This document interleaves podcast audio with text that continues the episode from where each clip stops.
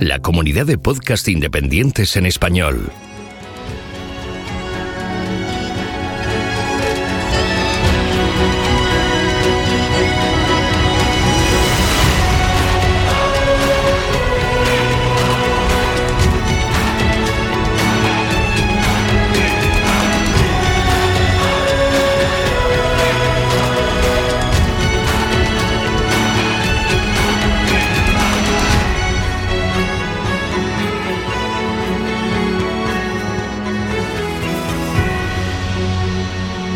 Bienvenido a GeoCastaway.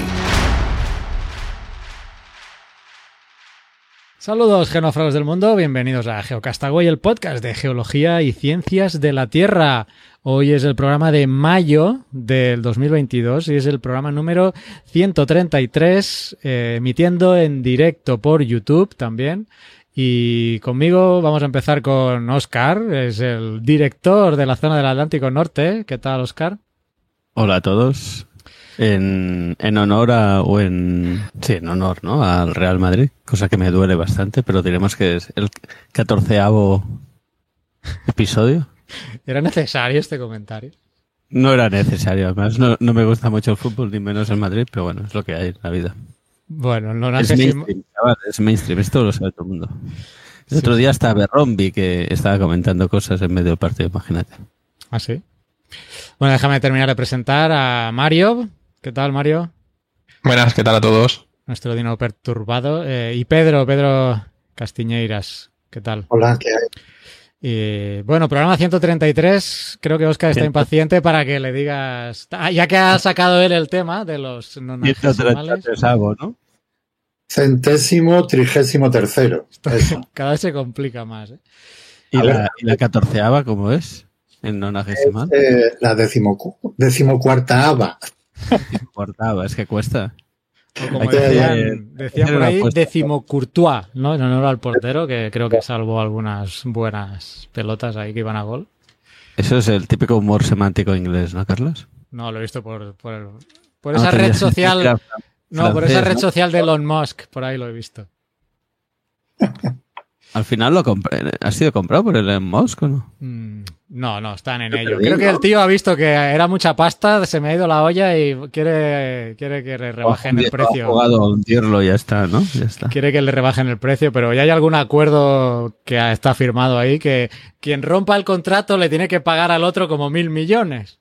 Y entonces Elon Musk está provocando a Twitter para que el Twitter rompa el acuerdo y le. Y, parece esos contratos prematrimoniales de celebrities, ¿no? Sí, como el de Johnny Depp y Amber Heard este que están haciendo.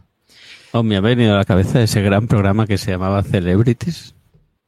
No sé si lo hacían por YouTube, por, por dónde lo emitían, pero si nadie no lo conoce, os recomiendo que lo busquéis por internet. Bueno, Geocastaway, el podcast de geología y ciencias de la Tierra, porque algunos de nuestros... Eh, y eh, cotilleo. Sí. Cotilleos varios. Ya hay gente conectada, veo por acá, así que saludos a, todos. Dejadme, nunca, nunca hago anuncios, y pues al menos dejadme una vez, ya que estamos terminando la temporada, os recuerdo... No, os recuerdo que podéis hacer donaciones a, a partir de la geocastaway.com. Ahora que metimos en directo creo que se pueden hacer donaciones a través de, YouTube. Eh, y también tenemos todos los, tenemos ocho cursos en la Academia Geocastaway, hay ocho cursos, hidrología, QGIS, geología, astronomía, varios, varios cursos, ¿no? Que podéis entrar también en geocastaway.com barra academia. Vale. Eh, sobre los, las donaciones que se emitan en los programas que hacemos mensuales y en directo, eh, pues comentábamos antes aquí que, el dinero... Irán todos al viaje. Sí. No, no. Eh, esto ya haremos otro crowdfunding aparte. Eh, todo este dinero, que no, bueno, no sé cuánto será, ojalá sea mucho, pero... suma ingente de dinero, Exacto. Esta suma ingente, pues será para las geoquedadas que, que vengan. El año que viene será una y después creo que cada dos años se quedó en la, en la última geoquedada, ¿no? Que serían bianuales. Así que, pues el poco o mucho dinero que hagamos a través de, de este programa eh, mensual y de, de, lo que estéis donando por aquí por, por YouTube, pues irá para ahí, ¿no? Para los cafés y para, para cosas varias. Pues bueno. Además donaciones, pastas de ma mayor calidad, ¿no? Eso es. Eso es básico. Y luego, aparte, pues a través de geocastaway.com también tenemos un botón de donación que también nos ayudará pues a mantener el dominio, el servidor y cosas técnicas, ¿no? Que, que intentamos pues eh, mantener la mejor calidad posible con los medios que tengamos. Bueno, dicho esto, que la verdad no lo digo casi nunca, pero bueno, ahí está, que lo sepáis, que, que, están esas opciones de donar y sobre todo pues de los cursos, echaros un vistazo por ahí. La verdad es que, bueno, la plataforma de los cursos es Udemy y vaya, si yo hubiera podido hacer un curso por, creo que a veces hay promociones de a 10 euros o 10 dólares, un curso entero que, que un máster, ¿eh? quizás ni, ni lo veis. Porque los, el curso de hidrología, por ejemplo, que, que eh, lo he hecho yo, pues es de mi experiencia, o sea, es directa al grano, ¿no? Eh, la parte mmm, práctica de, lo, de, la hidrología, los informes hidrológicos que, que, elaboramos, pues paso a paso y todo, todo elaborado ahí, así que...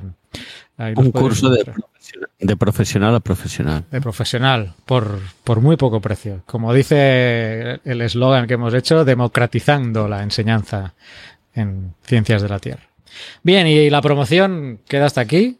Eh, por una vez al año, pues me, explayo. Uh, tenéis esas opciones. Y hay varias cosas de que hablar, ¿no? Eh, voy a empezar por Pedro, porque hay cosas interesantes de, de cosas de supernovas y cosas que quizá creíamos que eran de una manera y ahora han salido resultados que, bueno, no sé, son blow mind, ¿no? La gente, para decirlo en inglés, que te estalla la, la cabeza, ¿no? Cuéntanos un poco. Sí. Bueno, la verdad es que eh, estaba yo un poco mosqueado por, por la fuente de la noticia, porque es Europa Press, ah. pero sí, sí. que ya sabemos. Cómo, yo huyo, cómo... yo huyo, yo huyo como la peste, pero si has ido a la fuente original ya es otra cosa. Pero la fuente no, voy a ir un poco por, por ver si encuentro algún cero chiste fácil, porque vamos, ya sabemos que, las traducciones de Europa Press son, muy peculiares, ¿no? Pero me llamó mucho la atención el, titular y, dije yo, mmm, vamos a ver qué, es lo que están diciendo aquí, ¿no? Y entonces, bueno, el titular es una piedra del desierto egipcio, evidencia de una supernova 1A es un título así bastante enigmático, ¿no? Porque dices, bueno, ¿esto de qué, de qué va, no? Entonces, bueno, pues leyendo la noticia así con detalle, eh, viene de un artículo que se ha publicado en una revista que, bueno, no es muy, digamos que no tiene mucha difusión en el mundo geológico terrestre, pero sí en el mundo geológico extraterrestre, que es Icarus, ¿vale? Extraterrestre me refiero a Marte, Venus, en fin, tipo meteoritos y cosas por el estilo, ¿vale? Que también hay geología en esos sitios. Entonces, bueno, pues, pues recurrí a la fuente original y bueno, también me leí un poco el, artículo de, de Ciencia Plus y bueno, pues esta noticia nos, nos remite a, digamos, el origen de, de nuestro sistema solar, ¿no? De dónde viene nuestro sistema solar, que es algo eh, que es muy interesante. No solamente de dónde viene nuestro sistema solar, sino de dónde vienen nuestros elementos, ¿no? Y, y nuestros elementos químicos, ¿no? Y eso también nos, nos, trae a la memoria la mítica frase de Carl Sagan, que todos conocemos, que somos polvo de estrellas, ¿vale? Esa frase que suena muy poética y, y que todos conocemos, pues tiene, una, tiene un fundamento eh, científico detrás, que es que los elementos, sobre todo a partir de cierto peso atómico, se forman eh, en supernovas, ¿vale? En, reactores nucleares tan potentes que son capaces de, provocar eh, la fusión de dos núcleos eh, de, poca masa para formar un, un núcleo de, ma de, más masa, ¿vale? Entonces, pues a partir del, digamos, yo qué sé, del hierro o una cosa así, pues todos los elementos después del hierro incluso algunos antes, se han tenido que producir en supernovas, ¿vale? Bueno, lo que no, lo que, y eso nos lo cuentan a todos en, en, en cosmoquímica. Cuando damos geoquímica y nos explican el origen de los elementos, lo primero que nos tienen que explicar es por qué esa abundancia, por qué tenemos esa abundancia de elementos, ¿no? ¿Por qué los elementos, el hidrógeno, los de poco, los de poco peso atómico son más abundantes que los de mayor peso atómico? Y luego además también, otra cosa que es muy llamativa, por qué los elementos de, de número par, de peso atómico par, son eh, mayores que los de eh, peso atómico impar, ¿vale? Que eso también es otra, es otra cuestión eh, relacionada con, con la nucleosíntesis, ¿vale? Que es algo que, que está relacionado con, con, este, con este proceso, ¿no? Bueno, el caso es que mm, lo que yo no sabía, o sea, yo sabía que, que existe una relación entre, digamos, esa, esa nucleosíntesis y, y, y las estrellas, ¿vale? Pero lo que no sabía era que, que cada estrella, cada supernova, tiene una asignatura geoquímica determinada, ¿vale? Y otra cosa que también dice el artículo es que mmm, se suponía, se asumía que la nebulosa de la que se formó nuestro sistema solar era una nebulosa de una composición homogénea, es decir, que venía de un único, tenía un único origen, ¿vale? Bueno, pues resulta que esta roca que han encontrado en, el desierto de Egipto, eh, lo que nos demuestra es que esto no es así, que la nebulosa de la que se formó eh, el sistema solar, pues es de un origen no único, no voy a decir múltiple porque en, en, este momento solo conocemos dos fuentes, que es la, la, fuente común y esta otra, pero es posible que haya, que haya más ejemplos, ¿no? Y entonces, bueno, pues ¿cómo lo, han, ¿cómo lo han sabido? Pues han analizado una serie de elementos químicos y han visto que sus, sus eh, contenidos, el contenido en esos elementos, pues no es, eh, no se corresponde con el contenido que debería tener una roca formada en el origen del sistema solar, ¿vale? Y entonces, pues bueno, han, han visto que efectivamente se corresponde con, con, un patrón de una supernova que no es el que estamos acostumbrados a ver en el sistema solar, ¿vale?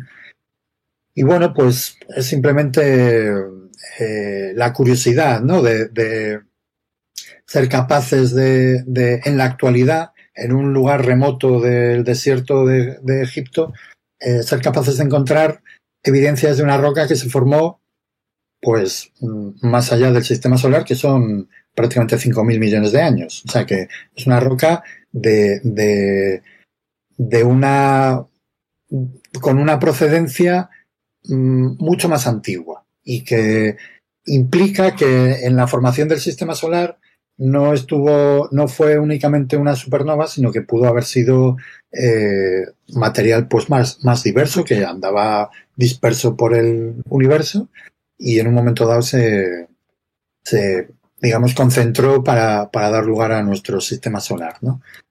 Y bueno, pues eh, simplemente eso, que me, me, llamó mucho la atención y, y que es un tema muy interesante, el tema de la cosmoquímica. Yo recuerdo algún programa que ya os pasaré los enlaces, pero recuerdo que hablé de, de, la, de los granos presolares en su momento, que también son, son temas muy interesantes y, y bueno, pues digamos que todo lo que tiene que ver con, con la geoquímica, digamos, primigenia, original del, del sistema solar, pues siempre es algo muy, muy llamativo y muy, y muy interesante. Esta roca es única entonces, ¿no? O sea, ¿se presume que pueda haber otras de este estilo? No, no sé. Hombre, a ver, yo creo que, que, el hecho de que haya una, lo más posible es que, que implique que, que, pueda haber más. O sea, que no. Si está una, es que pueden haber más. Además, se, se, dice que, no sé si lo pone en el artículo en algunas noticias o algo que he leído, porque la roca está famosa, se llama, que se llama la roca Hipatia, y dicen que es un fragmento de, un, de una colisión más grande. Pues se ha encontrado, se encontró porque estaba cerca también de, de tipo vidrio de este de impacto, de, de impactitas, del, que se ha utilizado mucho en la, incluso los propios egipcios lo utilizaban en sus, en su orfebrería, en la joyería y todo eso utilizaban este vidrio, que debe ser una zona donde hay bastantes impactos. Y yo creo que les llamó la atención el vídeo de, del impacto y entonces encontraron los fragmentos de roca, porque el fragmento son, ponía 40 gramos o algo así, o no sé, era muy pequeño, que tampoco es una un trozo, de hecho no se considera ni meteorito ni nada por la por la unidad o sea, por la Unión Astronómica, por el pequeño tamaño que tiene. Se Claro. supone que va a haber más, que habrá más fragmentos por la zona, pero no se han hallado todavía. Sí, estoy viendo, mira, estoy viendo justo aquí eh, fragmentos de, de este de esta piedra de Hipatia y comparados con una moneda y eh, si, si la moneda es así, eh, o sea, si la moneda es así, el fragmento es así, o sea, y la moneda tiene este tamaño, o sea, que imaginaos el tamaño de, es como un grano de arena realmente, o sea, es, es prácticamente, Un granito de alto impacto. ¿no? Milimétrico. Sí, porque además la, la dividieron en varios fragmentos y se la enviaron a varios laboratorios distintos Claro. para que pudiera trabajar con ella. O sea que pues sí. sí, casi lo, casi lo fascinante de esto es que se, se haya podido encontrar, porque Sí, la verdad que podrías pasar por allí todos los días y ni, ni la ves. Exacto, ya. Ujú. Sí, la verdad es que a veces eh, llama mucho la atención que, hay descubrimientos que se hacen prácticamente por casualidad. Estoy recordando ahora, por ejemplo, cuando se encontró esa, ese mineral que se llama Bridgemanita, que es el, uno de los minerales más abundantes del, del manto, ¿eh? pero que hasta ahora solo se había descrito en, en meteoritos. ¿eh? Y resulta que lo encontraron porque eh, se fueron unos geólogos a buscar a comprar una feria de, de minerales, eh, diamantes, digamos, en bruto, de estos que no tienen interés eh, eh, de, de joyería, ¿vale? Porque están sucios, tienen incursiones y tal. Y resulta que mm, haciendo análisis por, yo no sé si era Raman o yo no sé qué técnica era, que estaban buscando ellos además un elemento en particular, un, un mineral en particular, pues resulta que vieron que no era el mineral que, que, ellos estaban buscando y lo desecharon. Pero resulta que dio la casualidad de que había alguien que conocía cómo era ese, ese espectro de ese mineral en concreto y dijo, oye, cuidado que estás aquí frente a un descubrimiento eh, que no es normal, que es, que es Bridgemanita, que no se ha descrito en la Tierra. ¿eh? Entonces, bueno, pues ese tipo de cosas la verdad es que es... Sí, sí. Hay una palabra que lo describe que me encanta esa palabra, es serendipia. Serendipia, sí, la serendipia, La sí, eso Me encanta esa palabra. ocurre, ocurre más veces de la que a nosotros nos gustaría. Encontrar algo por pura potra. Sí, sí. ¿eh? Y a veces le pasa a la persona equivocada, porque estás tú ahí currando como un loco y tal, y de repente llega uno que dices tú, pero este tío, ¿de dónde ha salido? Y sale con ese rollo y dice, ostras, no me Eso lo fastidies. buscaba yo y este de chiripa lo he encontrado. Sí, sí. Eh, También pasa, cierto. Pero Muy bien. Luego también, Ujú. también eh, hay que ser capaz de sacarle provecho a, a la serendipia, ¿no? Pues si, si se te planta una serendipia adelante y no eres capaz de verla, pues eso también es verdad que, que hace falta tener un poco de, de vamos, De vista, De ¿no? carácter. De, de saber ¿No? de, Sí, sí. de qué va. Luego, bueno, puede haber una, o sea, puedes estar delante de algo que incluso no sea ni tu campo. Porque ahora me estoy acordando que Pencias y, y eran dos, estaban arreglando la, la, una, un- la antena de, de radioscopio, creo. Era, ellos eran eléctricos y de pura casualidad descubrieron el, la, el- la frió un gato. radiación un, de, de- un pájaro. De fondo de microondas. no, no, la- eh, esto que ha dicho Mario. Y ellos eran técnicos que estaban arreglando una antena y había un ruido de fondo que no podían quitar. Dicen, pero, pero, ¿qué pasa aquí? Que hay un ruido de fondo. Se pensaban que sí que es cierto, que lo que dice Oscar, que eran, que algún animal o algo estaba. Y bueno, y al final, no, no, es que estás captando la radiación de, del universo. Y se llevaron el premio Nobel, que es lo que dice Pedro. Se llevaron el premio Nobel. Sí, sí. qué fuerte. se llevaron el Sí, porque, era- porque yo creo que eran es- esa 4 Kelvin, la radiación esa de, de fondo, y la estaban detectando y pensaban que era caca de paloma. Y estaban limpiando la antena. ¿Ves? Pensando Pencias- que era- Sí, sí, exacto. Pencias y Wilson. es- Wilson, que no me salía el otro nombre. eh, Pencias y Wilson. Sí, sí, pues ellos fueron los. Bueno, y estaban arreglando, pues esto, una antena. Así que, bueno. Serendipia, amigos. Eh, saludamos aquí a Isabel López por YouTube. Dice que por primera vez eh, os veo las caras. Así que un saludo, eh, un saludo a Isabel. Lo siento. Sí. Lo siento mucho, ¿no? Y bueno, lo hemos mencionado a Sara, Sara, que no puede estar hoy con nosotros, que por temas de horario no puede estar. También un saludo, no sé si nos ha comentado en el chat, no sé si todavía nos escucha, pero bueno, un saludo y para el mes que viene ojalá puedas estar por aquí. Eh, Pref- Prefiere dormir en vez de hacer la geología, la divulgación geológica. Qué vergüenza. sí, es que Bueno, sí, 24 horas que tiene el día, no, no sé, hay unas horas para dormir. Eh, déjame comentar un tema, solo que, pero lo voy a hacer una introducción, porque con Mario hablábamos de que en Apple TV ya han estrenado la serie Prehistoric Planet, eh, narrado por Attenborough. Eh, Que si alguien no se ha enterado es que no ha entrado en Twitter, porque todo el mundo está comentando eso, ¿no? Sí, entonces, Sí. Lo- ¿Sí? lo- ¿Están lo- todos la, gente que les, la gente que les gusta los dinos no saben hablar de otra cosa que ¿y de qué, eso. ¿y qué dicen? ¿Qué dicen? Porque, No sé, se están haciendo pesados. ¿Qué opinan? Desde mi punto de vista, que no me gustan mucho los dinos, pues se hacen pues- pesados. Habría que preguntarle a los, a los Dinobusters a ver qué les ha parecido. Mira, el otro día eh, Francesc decía, Paco Zoico, decía que creo que venía a decir que como que estaba guay, pero que tampoco era para tanto. Pero bueno, Para tanto.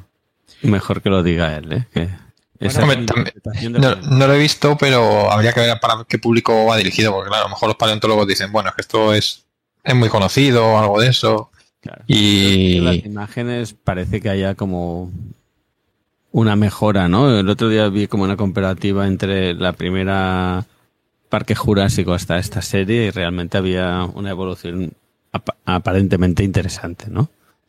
Que está claro que el cine o serie siempre es diversión y nunca será 100% fiel a lo que dice la ciencia, pero que cada vez se acerca un poquito más.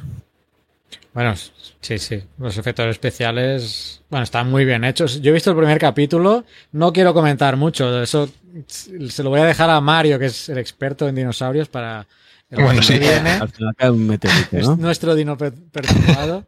Pero solo quiero. Bueno, mira, en el, en el primer capítulo, que está en Apple TV gratuito, porque el primer episodio está gratuito para verlo.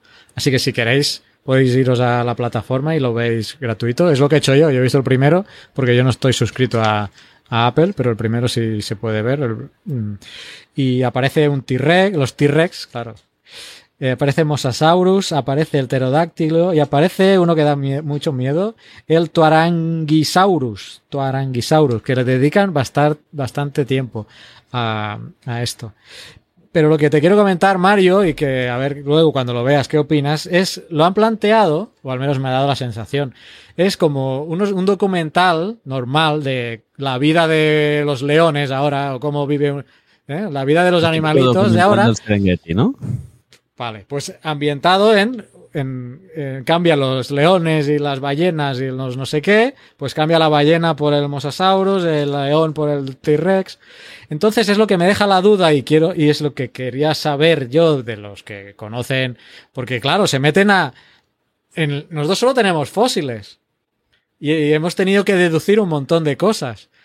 Y entiendo que la serie se ha tenido que apoyar en gente, paleo- en paleontólogos y expertos, pero no sé hasta qué punto habrá cosas que Mario tú veas y digas, ala, se han pasado tres pueblos aquí, esto no es imposible. Ahí está donde, pues el mes que viene, cuando hayas podido ver, aunque sea el primer capítulo, o los que hayas podido ver, pues que nos des tu opinión. Yo lo dejo ahí también para que para que nos- los que nos estén oyendo pues también sepan que pueden ver el primer episodio de forma gratuita y, y bueno para mí a mí me ha gustado está muy bien hecho pero me queda la duda ¿no? de saber si todo lo que narran todo lo que describen como formas de vida y de actuación de los dinosaurios que aparecen pues es, es real que algo van a tener que haber inventado, incluso basado en hipótesis, ¿no? Ya mencionábamos el artículo, aquel artículo de por qué tenían los brazos pequeñitos, eh, las, la- las extremidades superiores, eh, los T-Rex, ya lo mencionamos, que bueno, que la explicación es un poco cogida con pinzas, ¿no? Pero bueno, ahí lo dejo. Eh, Yo, creo que, que supongo que habrán cogido hipótesis más o menos consensuadas y para intentar hacer, montar un relato, porque lo malo de hacer el documental es que tienes que montar un, un relato. Porque ah, ci- cierto paralelo con esto, hace unos años que me pidió en Twitter un amigo que, que hiciera uno, como una especie de, de- es, es la cuenta de la Tierra en 365 días. Íbamos contando parte de, pues cada día el, el equivalente en el periodo geológico. Y ahí me tocó la parte de la, del Mesozoico. Y cuando intentaba recrear alguno, porque era como contando el ecosistema y eso, y cuando intentaba recrear alguno de los ecosistemas, te das cuenta que te falta muchísima información y te tenías que tomar algunas licencias poéticas para, para escribir el relato. Se da por hecho, yo creo, en este caso, que, que no lo asumes como una verdad, como si fuera una verdad revelada.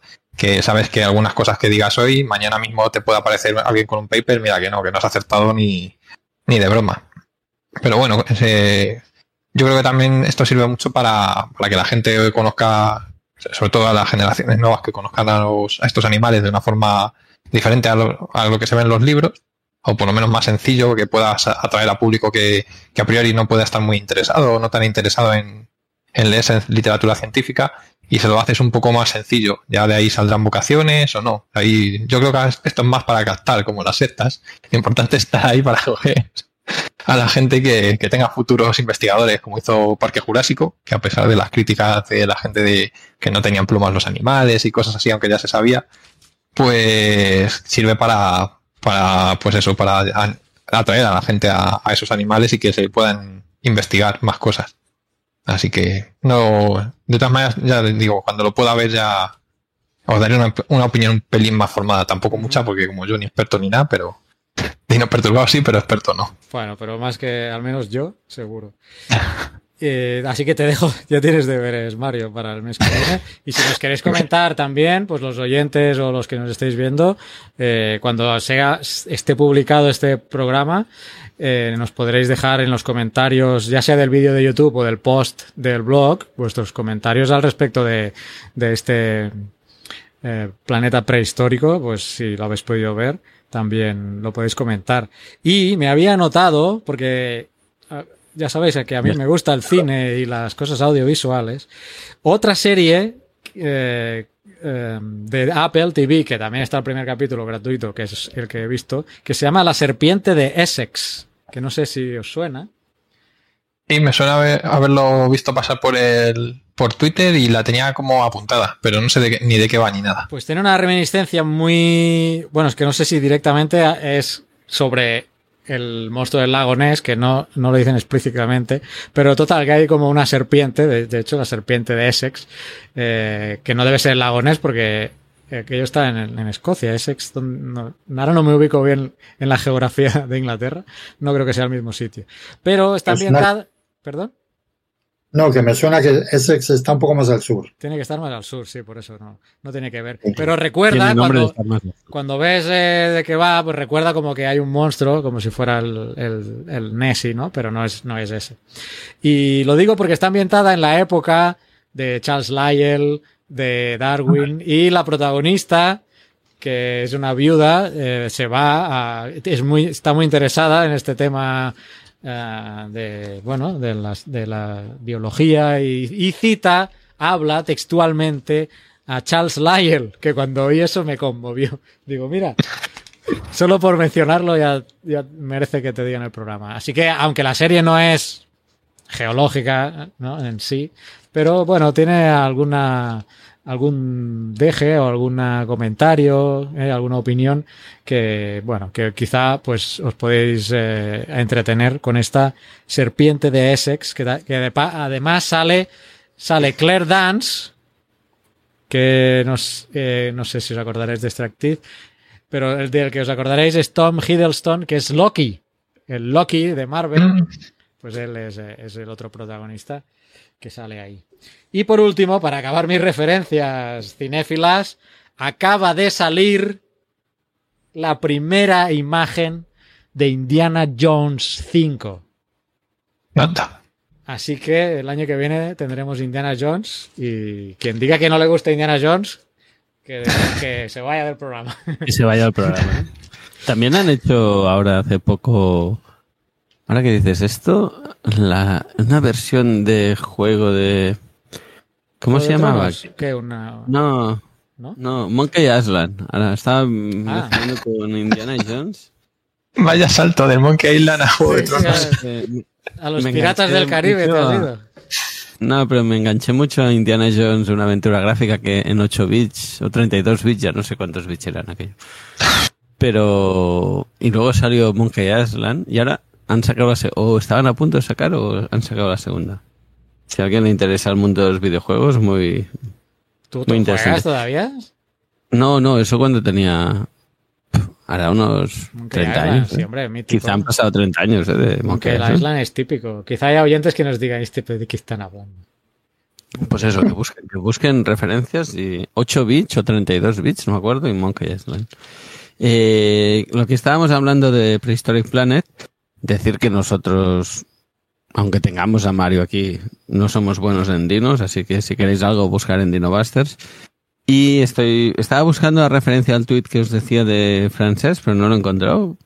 Así que no me hagáis caso, por Ah, si acaso. tienes, hay, tienes más, hay tiempo. El programa es largo. No, estaba tirando para abajo y no he tenido Sí, tiempo de tirar para yo creo que sí que. Yo lo que pasa es que los, no los- intenté no leer nada de lo que puso, pero yo creo que, que, hizo- que acabó haciendo hasta algunos vídeos. Y también estaba Sí, Carlos. Iba a decir Estaba que- Carlos Díaz también metiendo material suyo o algo de eso, pero no quise leer nada para, para que no me hiciera spoiler tampoco, claro. Ah, vaya, Bueno, yo, pues y yo hablando aquí, vaya, pues he metido en un... no te preocupes. Eh, pues eso, iros al canal de Dinobusters, que ahí encontraréis cosas. Y luego en el canal de YouTube de Paco Zoico ha hecho una review del primer episodio, así que ¿Ah, sí? seguro Mira, que ahí ese- ese sí cuenta tengo mil que- y una historias. Sí, Tengo que hay un... eh, pone eso, ¿eh? Hace, ahora hace cinco días, o sea que cuando lo escuchéis habrá pasado más, pero no hay problema. Buscáis review eh, Prehistoric Planet Paco Zoico YouTube y seguro que sale esa primera revisión. Y ya está, mi gran aporte está hasta ahí. Y como aporte audiovisual también debo añadir la, la magnífica novela brasileña Dinosaurios y Robots, que podéis verla en YouTube si queréis, si os atrevéis. Yo ahí lo dejo. Dinosaurios. Espera que me la apunto. Claro, yo también. Y robots. Ah, bueno, y, y vídeo de Paco Zoico, que tampoco lo he visto. Aquí nos Y no sé ponemos deberes unos a otros. Esto es un- lo, que, eh, lo que dije el mes pasado de un mastermind. Este es el mastermind geológico. Pues ya que estamos a esto, hay una noticia que pone que Leticia Sabater se pasa al libro al puro estilo de Roberta Bandini. Oh. No sé si tiene que ver algo con dinosaurios o no, pero bueno, Te voy a ahí lo dejo. banear, te voy a banear.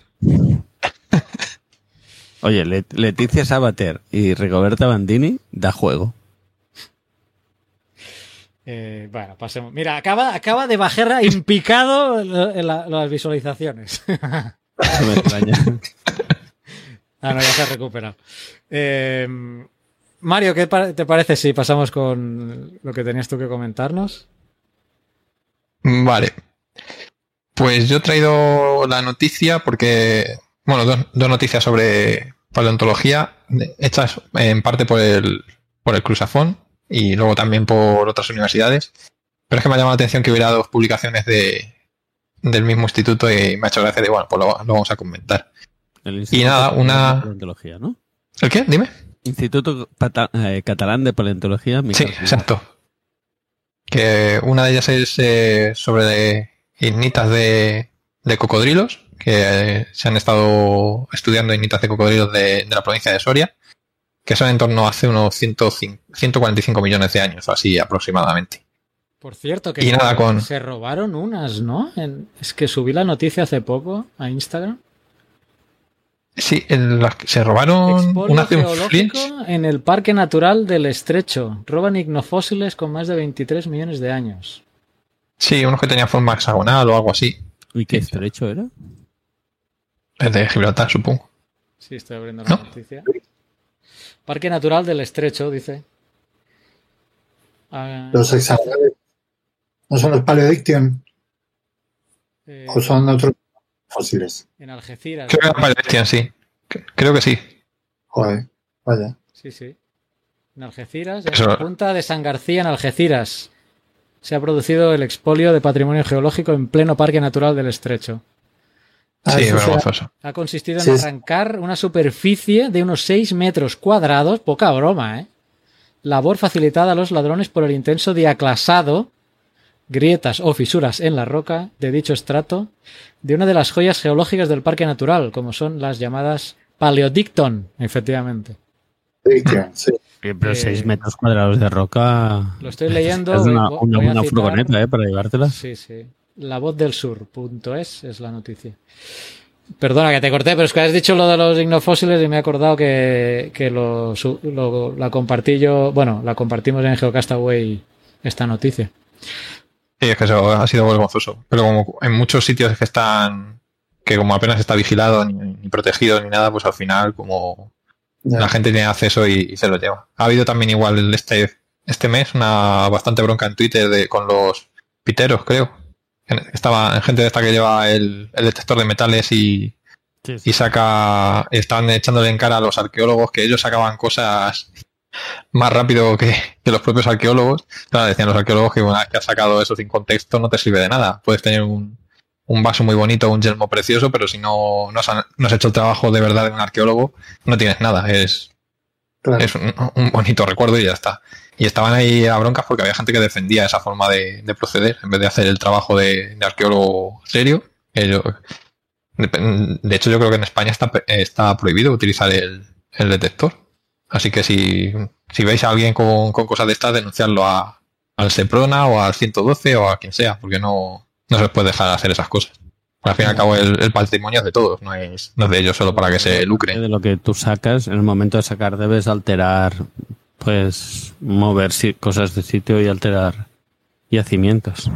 Claro, no, y no, no toman nada de información que, que toman los arqueólogos para, para sacarlo. Entonces, La persona que se dedica a arqueología, pueden ser arqueólogos o arqueólogas. ah, bueno, sí, yo perdón, pero utilizo el, el masculino neutro. Bueno, también hay geólogos en cosas de arqueología, También, también. porque hay una estratigrafía, o sea que Sí, muy importante. es muy importante, sí. Mm. Un día tenemos que hacer un monográfico de arqueólogos o arqueólogas y geólogos o geólogas. Dos mundos que se encuentran. Mira, pues Ah. un ejemplo muy bueno es en, con Pluton, ahí en, en la zona de Alcalá, que, que los geólogos se dieron cuenta de que, que la ciudad que se había abandonado era por culpa de un, de un paleosismo. O sea que los arqueólogos, claro, no tienen la, la vista entrenada para esas cosas. Y cuando pasó el arqueólogo a hacer la estratigrafía o algo de eso, se dio cuenta que, que había una, una falla. Así que, Bueno, y luego hay un sitio también muy famoso en, en Cádiz, ¿no? Eh, Bolonia. a Ahí la hay- playa.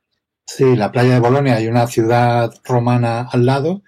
Y bueno, si conocéis el libro este de. mm, de. mm, Ay, ¿cómo se llama? De paleosismología o algo así, ¿no? Ahora no recuerdo.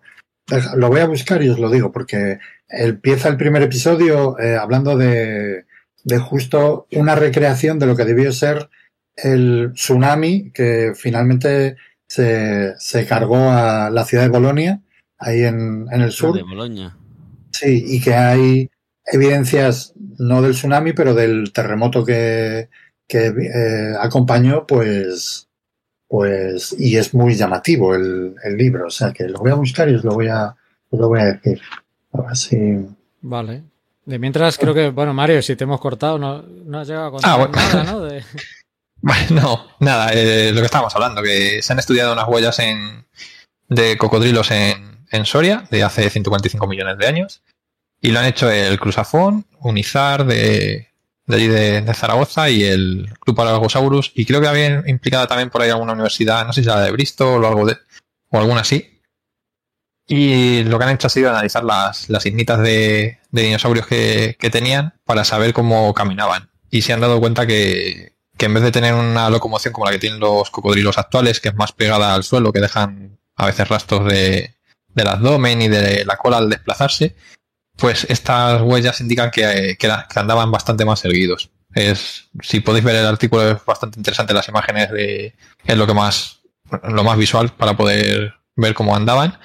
Y sí que se ve que evidentemente andaban bastante más erguidos. Pues no sé si, si sabréis que los, que estos animales, los cocodrilos y los y parientes de, de estos animales en, en durante todo el Mesozoico y, y, después eran, ocupaban nichos mucho más variados que los, que los que tenemos ahora, que se ha quedado un grupo bastante reducido. En esa época había desde cocodrilos eh, herbívoros, otros que tenían los dientes especializados en comer crustáceos y cosas así, y los había completamente terrestres, anfibios, completamente marinos. O sea, muy interesante la.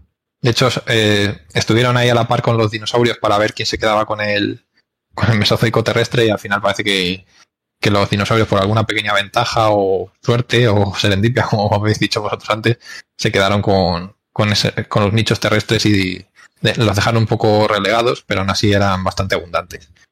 Y con este estudio pues, es bastante interesante como, como se ve que de hecho el animal lleva mucho más erguido. Lo que no sé, porque no, no me lo he leído, el, solo me he leído las noticias, no me ha dado tiempo a leerme el artículo. Si se ha tenido en cuenta, por ejemplo, los cocodrilos actuales andan también a veces erguidos. Yo no sé si habéis visto a un, a un cocodrilo galopar, pero es bastante interesante. Lo que pasa es que la forma de desplazarse no es como la de, la de un mamífero, porque hacen desplazamiento un poco más de galope con las, con las dos patas delanteras a la vez y las traseras igual. O sea que si podéis ver vídeos es bastante interesante ver la, velocidad que alcanzan en, en el galope y cómo, cómo se mueven. Oye, yo muy fan de los cocodrilos que comen crustáceos y, y que estaba pensando yo, marisco, ¿no? Debe haber algún... Yo sería sí, eran durófagos y comían de todo, o sea que... Oh, me estoy conteniendo porque te iba a hacer un spoiler, Mario, del... No, no, Yo pensaba que... No, pasa nada. Hay una cosa que come... No, no lo voy a decir. Hay una cosa que come precisamente el Tuarangisaurus, que me he quedado... Digo, coño, ¿esto? ¿Cómo la...? Bueno, sí, tienen que haberlo sabido. es curioso. Es curioso, curioso. Mira, aprendí algo. Eh, pues yo aprendí muchas cosas, pero esa, esa me, me resultó muy curiosa, pero... Ya lo verás. Cuando lo veas sabrás de lo que te estoy hablando. ¿Una tortuga o algo así? O... No, no, comen. No, va, no me tires de la lengua, ya lo verás. vale. Nos va a dejar ahí con, eh, con, todo el hype. Ya que no querías spoilers y te voy a zampar aquí. Nada, lo veré, lo veré pronto porque si no al final me, me, como alguno. Sí, sí, ya más de los que te he hecho yo. Bueno, podría haberte dicho más. ¿eh?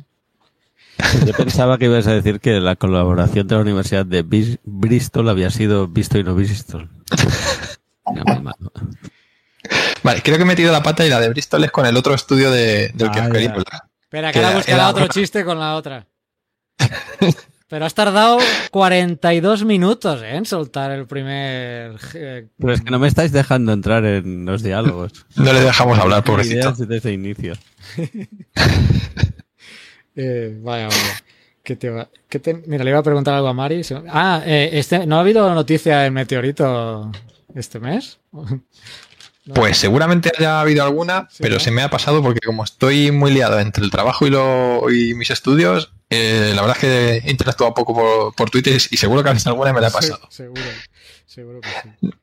De hecho, sé que hay un estudio por ahí de la temperatura corporal de los dinosaurios, pero ni lo, ni me lo he leído ni nada porque sospecho que lo mismo hace el especial, vamos, el, su parte Fernanda y no, no quiero pisarlo, así que me esperaría que lo que cuente ella. Es como me espera la película, pues me espero que lo cuente ella para enterarme. Este mensual o este mes lo que ha salido en Twitter es una noticia de el salía ayer o hoy, no sé, en el país, creo.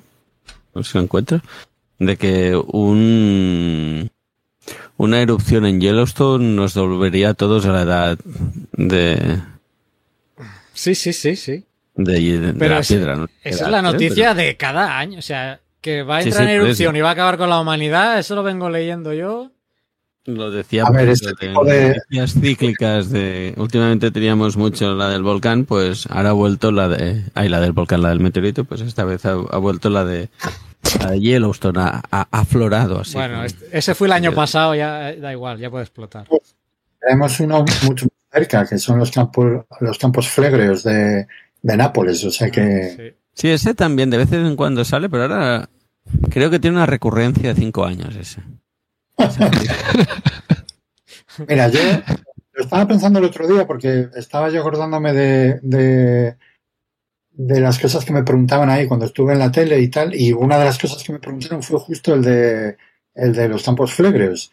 Y claro, yo les decía, mira, es que esto tiene periodos de recurre- recurrencia que no, que no son de escala humana, o sea, que son, ¿eh? o sea, que, que ningún, ningún ser humano ha visto una, una de esas erupciones y cuando nos extingamos, ¿eh? todavía pasarán algunos años hasta que ocurra una. Entonces, yo sinceramente creo que no lo vamos a vivir, o sea, que estaría tranquilo. Estaría tranquilo porque nos vamos a extinguir antes, o sea, que tampoco estaría muy tranquilo. O sea, que Por culpa del antropoceno. Sí, bueno, eso ya no es. Los microplásticos y todo eso, seguro. ¿eh? Entonces, bueno.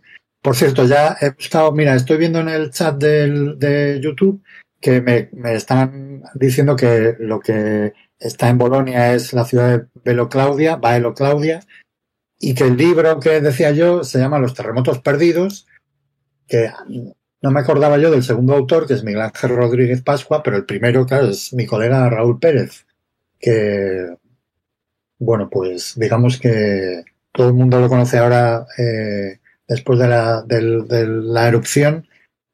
Y pues es un libro que yo recomiendo encarecidamente a todo el mundo porque es de, de arqueosismología.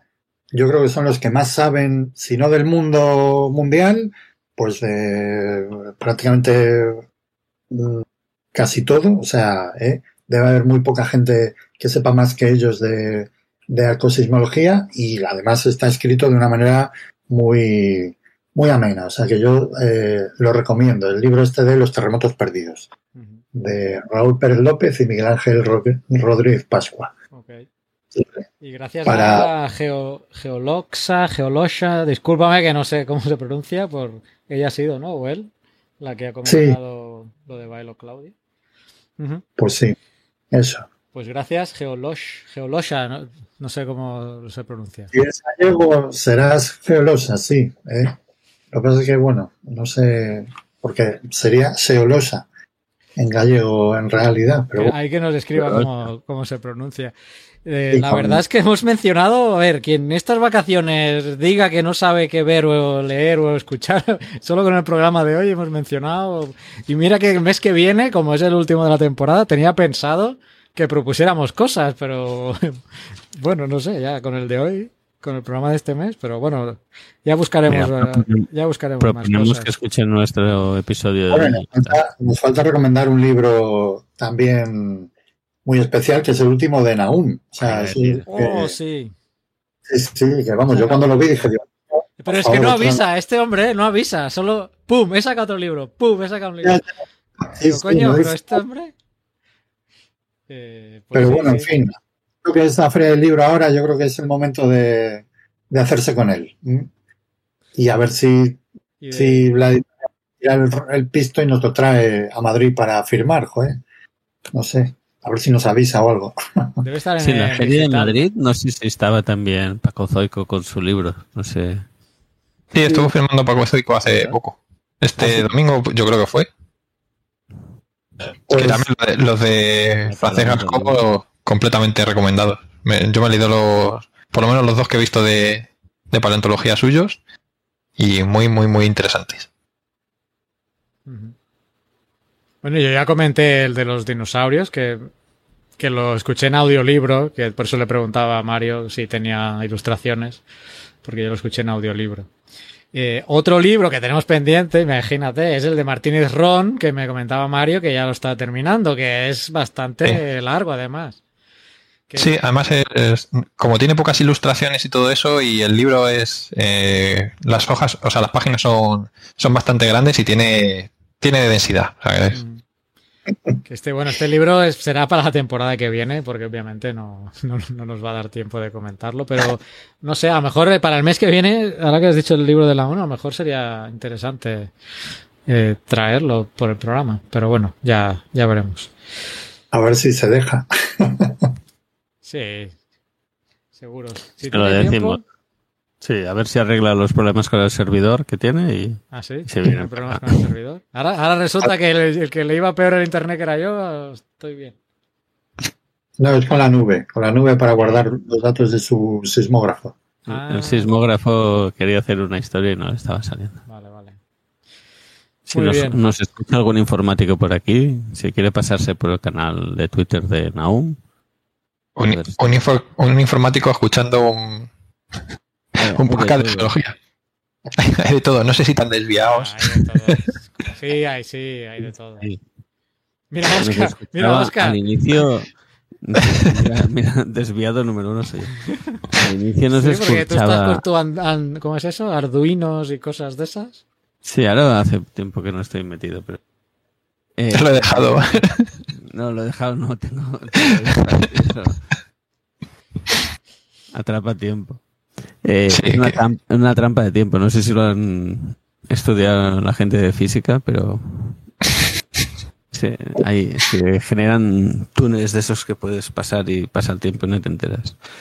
Total, eh, iba a decir, eh, al inicio de Geocastaway, no sé si aún no sigue por ahí, pero Charlie Encinas, Sí. ¿no era ins- instalador o algo? No sé si...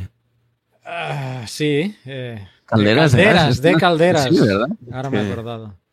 No sé si nos escuchará. A veces, de- a veces aparece y comenta algún programa. Puede ser que nos escuche todavía. Por eso que si nos escucha alguien Calderas que monta calderas de gas, nos puede escuchar alguien que sabe de Telnet y de conexiones. No recuerdo el nombre del servidor, era una cosa rara. No O no estaba muy acostumbrado yo. no sé, Ya lo buscaré. luego. Otro que escribe libros y que siempre dice, siempre me mencionáis en el podcast, a ver si me lleváis, es Dani. Ah, verdad. Que te hemos vuelto a mencionar, Dani. Sé que nos escucharás de aquí tres meses porque vas retrasado con los programas, pero te vamos a traer. Te vamos a traer. Sobre todo porque tienes que presentarnos el libro, que creo que no lo ha publicado todavía, pero es un libro muy geológico y no sabemos muchos detalles, tampoco no ha sacado mucha información al respecto, creo, porque si no estoy mal entendido, no lo ha publicado todavía, pero ya sabe él que tiene que presentarlo primero en Geocastaway. Vale, que hay una noticia, bueno, o un tema que me tiene fascinado, que por el cual creo que ha recibido algún palo, algún tuitero, y tiene que ver con algo relacionado al mojo. Al mojo. Al mojo. Al mojo. Mojo picón. Mojo picón. eh, creo que Austin Powers también hay una película que habla del mojo, pero es otra cosa, es otra cosa. Eh, Pedro, tú tenías sobre esto, ¿no? Del mojo. A ver, es un tuit, a ver, eh, con toda la buena intención del mundo, de esta persona, pues pone, era un dique félsico metido entre rocas verdes, posiblemente relacionadas con una corteza oceánica, y entonces él argumentaba que eso podía ser el mojo, y no solamente eso, que bueno, pu- pudiera ser, ¿eh? pero decía que, claro, eso es uno de, lo- de los uno o dos lugares en el mundo donde aflora en superficie. ¿eh? Entonces, hombre, mm, a ver. eh, la, a la piscina y se mojó, ¿no? se mojó. Se mojó, pero, pero mal mojado, porque vamos. Eh, Tienes que poner soniditos aquí de fondo ahora, ¿eh? tus aplausos o risas. A ver si usas esa, esa tabla de mezclas que tienes ahí, a ver si la pones a trabajar para el- la Sí, temporada que lo viene. Me lo apunto sí, el caso es que, a ver, el mojo, digamos que, que aflora, es, efectivamente, es una, digamos, una característica eh, que existe entre, entre, vamos, la división que existe entre, entre la corteza y el manto, ¿vale? Y que fundamentalmente se ve sobre todo en, corteza oceánica, o sea que digamos que es la separación entre rocas de la corteza oceánica que son puramente corteza, como puedan ser gabros, o sea, rocas máficas eh, plutónicas, ¿vale? Y luego las rocas del manto, que en ese lugar son rocas ultramáficas, ¿vale?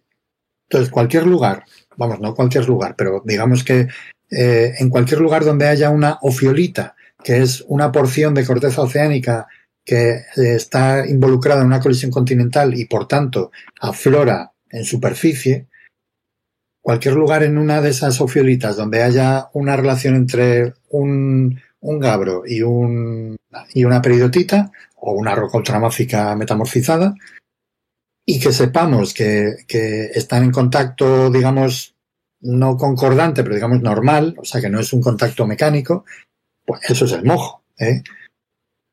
Y yo ejemplos en, España conozco varios. O sea, entonces, si conozco dos o tres ejemplos en España donde eso se ve, pues en el mundo tiene que haber algunos más. Sobre todo teniendo en cuenta el número de fiolitas que hay por ahí adelante.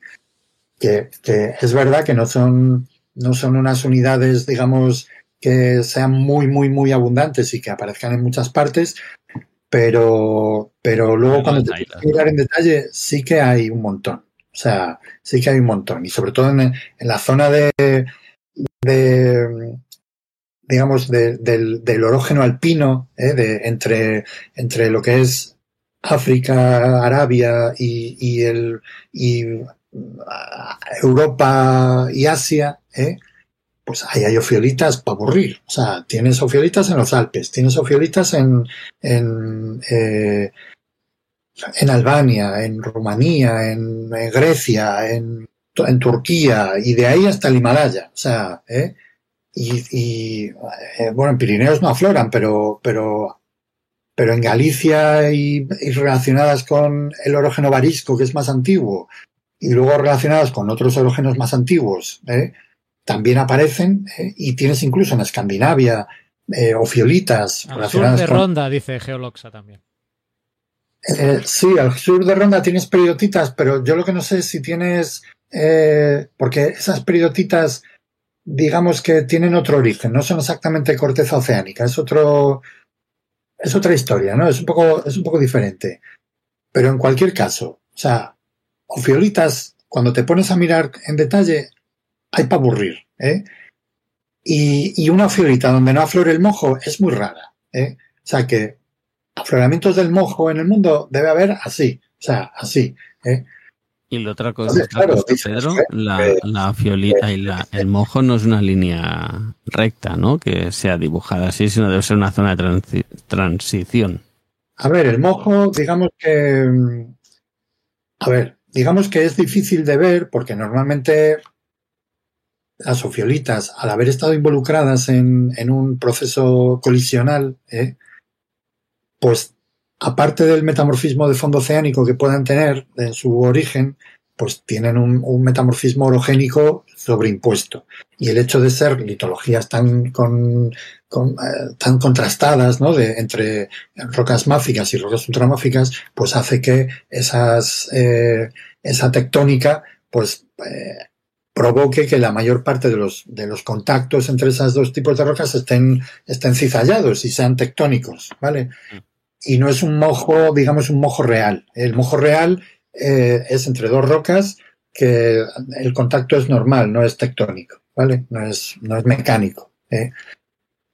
Y eso, pues vale, sí, es un poco más difícil de ver, pero en Galicia están, son rocas que están, han sido involucradas en, en el, en el eh, la colisión Barisca que dio lugar a Pangea, que fue una colisión brutal, y ahí están eh, las peridotitas y, el, y, los fabros pegados unos a otros. O sea que, y eso pues sí, es un mojo que digamos, bueno, mmm, hombre, es más o menos, a ver, no es una línea recta, recta, no es un contacto estratigráfico maravilloso, pero bueno, se puede seguir en algunos sitios, o sea, ¿eh? Entonces, bueno, pues...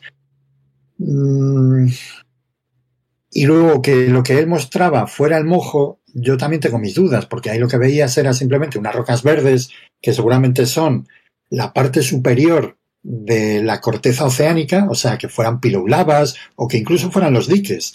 Pero es que la corteza oceánica tiene, tiene eh, una, una configuración muy, muy especial, ¿no? Que es, arriba del todo puede haber sedimentos, eh, que son además de, de, un tipo determinado. Luego están las pilolavas, las lavas almohadilladas de las rocas volcánicas submarinas. Luego están los diques, que son los conductos volcánicos. Luego están debajo las cámaras magmáticas, que serían los gabros, y luego debajo el, el, manto, ¿vale? Entonces, mm, en, en, esa secuencia, el metamorfismo también es diferente en función de, de, la profundidad. Y normalmente, ya cuando nos encontramos en las cámaras magmáticas, en los gabros, suele ser ya de, de facies anfibolitas. Y eso no es de ese color verde. Las anfibolitas suelen ser más oscuras, ¿vale? Entonces, ese color verde tan, clarito, yo creo que es típico de esquistos verdes, y los esquistos verdes se dan más arriba, o, o vienen las pilublavas, que no tenía pinta de que fueran pilublavas, o vienen los diques, en el complejo de diques, ¿no? Y el hecho de que haya un dique félsico, pues no es, no es raro porque, porque puede ocurrir. Hay, hay leucogranitos de, en, zonas de dorsal, ¿vale? Eh, por, por cristalización fraccionada dentro de esos, de esos, de las cámaras magmáticas de las dorsales, ¿no? Entonces, pues que sea parte de una ofiolita, que sea parte de una corteza oceánica antigua, me parece fenomenal. O sea, eso chapó. Que sea el mojo, ya lo tengo, no lo tengo muy claro. Que, y que el mojo sea tan poco abundante en la corteza, vamos, en, aflorando en tierra, en tierra seca, digamos, pues tampoco es verdad. O sea, eso sí que no. Entonces, bueno, pues es una foto bonita y tal, pero tenía, no, vamos, no era muy correcta, que digamos. Pero bueno, mmm, ha tenido mucha difusión y la verdad es que eso, pues hombre, está bien y que haya discusión y que además el tío, yo creo que no, no sé, o sea, si a mí me pasara eso, yo borraría el tweet y olvidaría toda la discusión y todo y se acabó todo, pero el tío por lo menos lo ha dejado ahí pues para que la gente vea pues eso, que hay que hay un poco de polémica y que bueno, se puede interpretar de una manera o de otra. Y eso pues yo pienso que es también de agradecer porque ¿Y el usuario porque, lo, lo, sabes? Por ya, pues, ya que estamos ¿Eh? hablando del tweet, no sé, el usuario, ¿quién? Sí, a, arroba ASH Parton. Pues sí, déjame buscarlo porque. ASH Parton. Sí, como ceniza y Ash Parton. Parton. Ah, Ash Parton. Sí, como el, ro como el robot de Alien también. Vale, vale, vale. Ya lo tengo. Uy, perdón, he hecho un spoiler.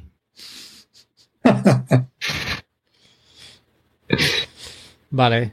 Bueno, el de descripción tiene Paleo Environmental Scientist and Lecturer. O sea, paleo medioambientólogo, ¿no? ¿O el qué? sí. Yo, Paleo ¿no? paleambientes, sí, es, es un. Es Mario, ¿no? Un paleo medioambientólogo. Mario es neo, neoambientólogo más bien. Neoambientólogo. Paleo, ¿no? De la Universidad de Oxford, eh, cuidado. Muy bien.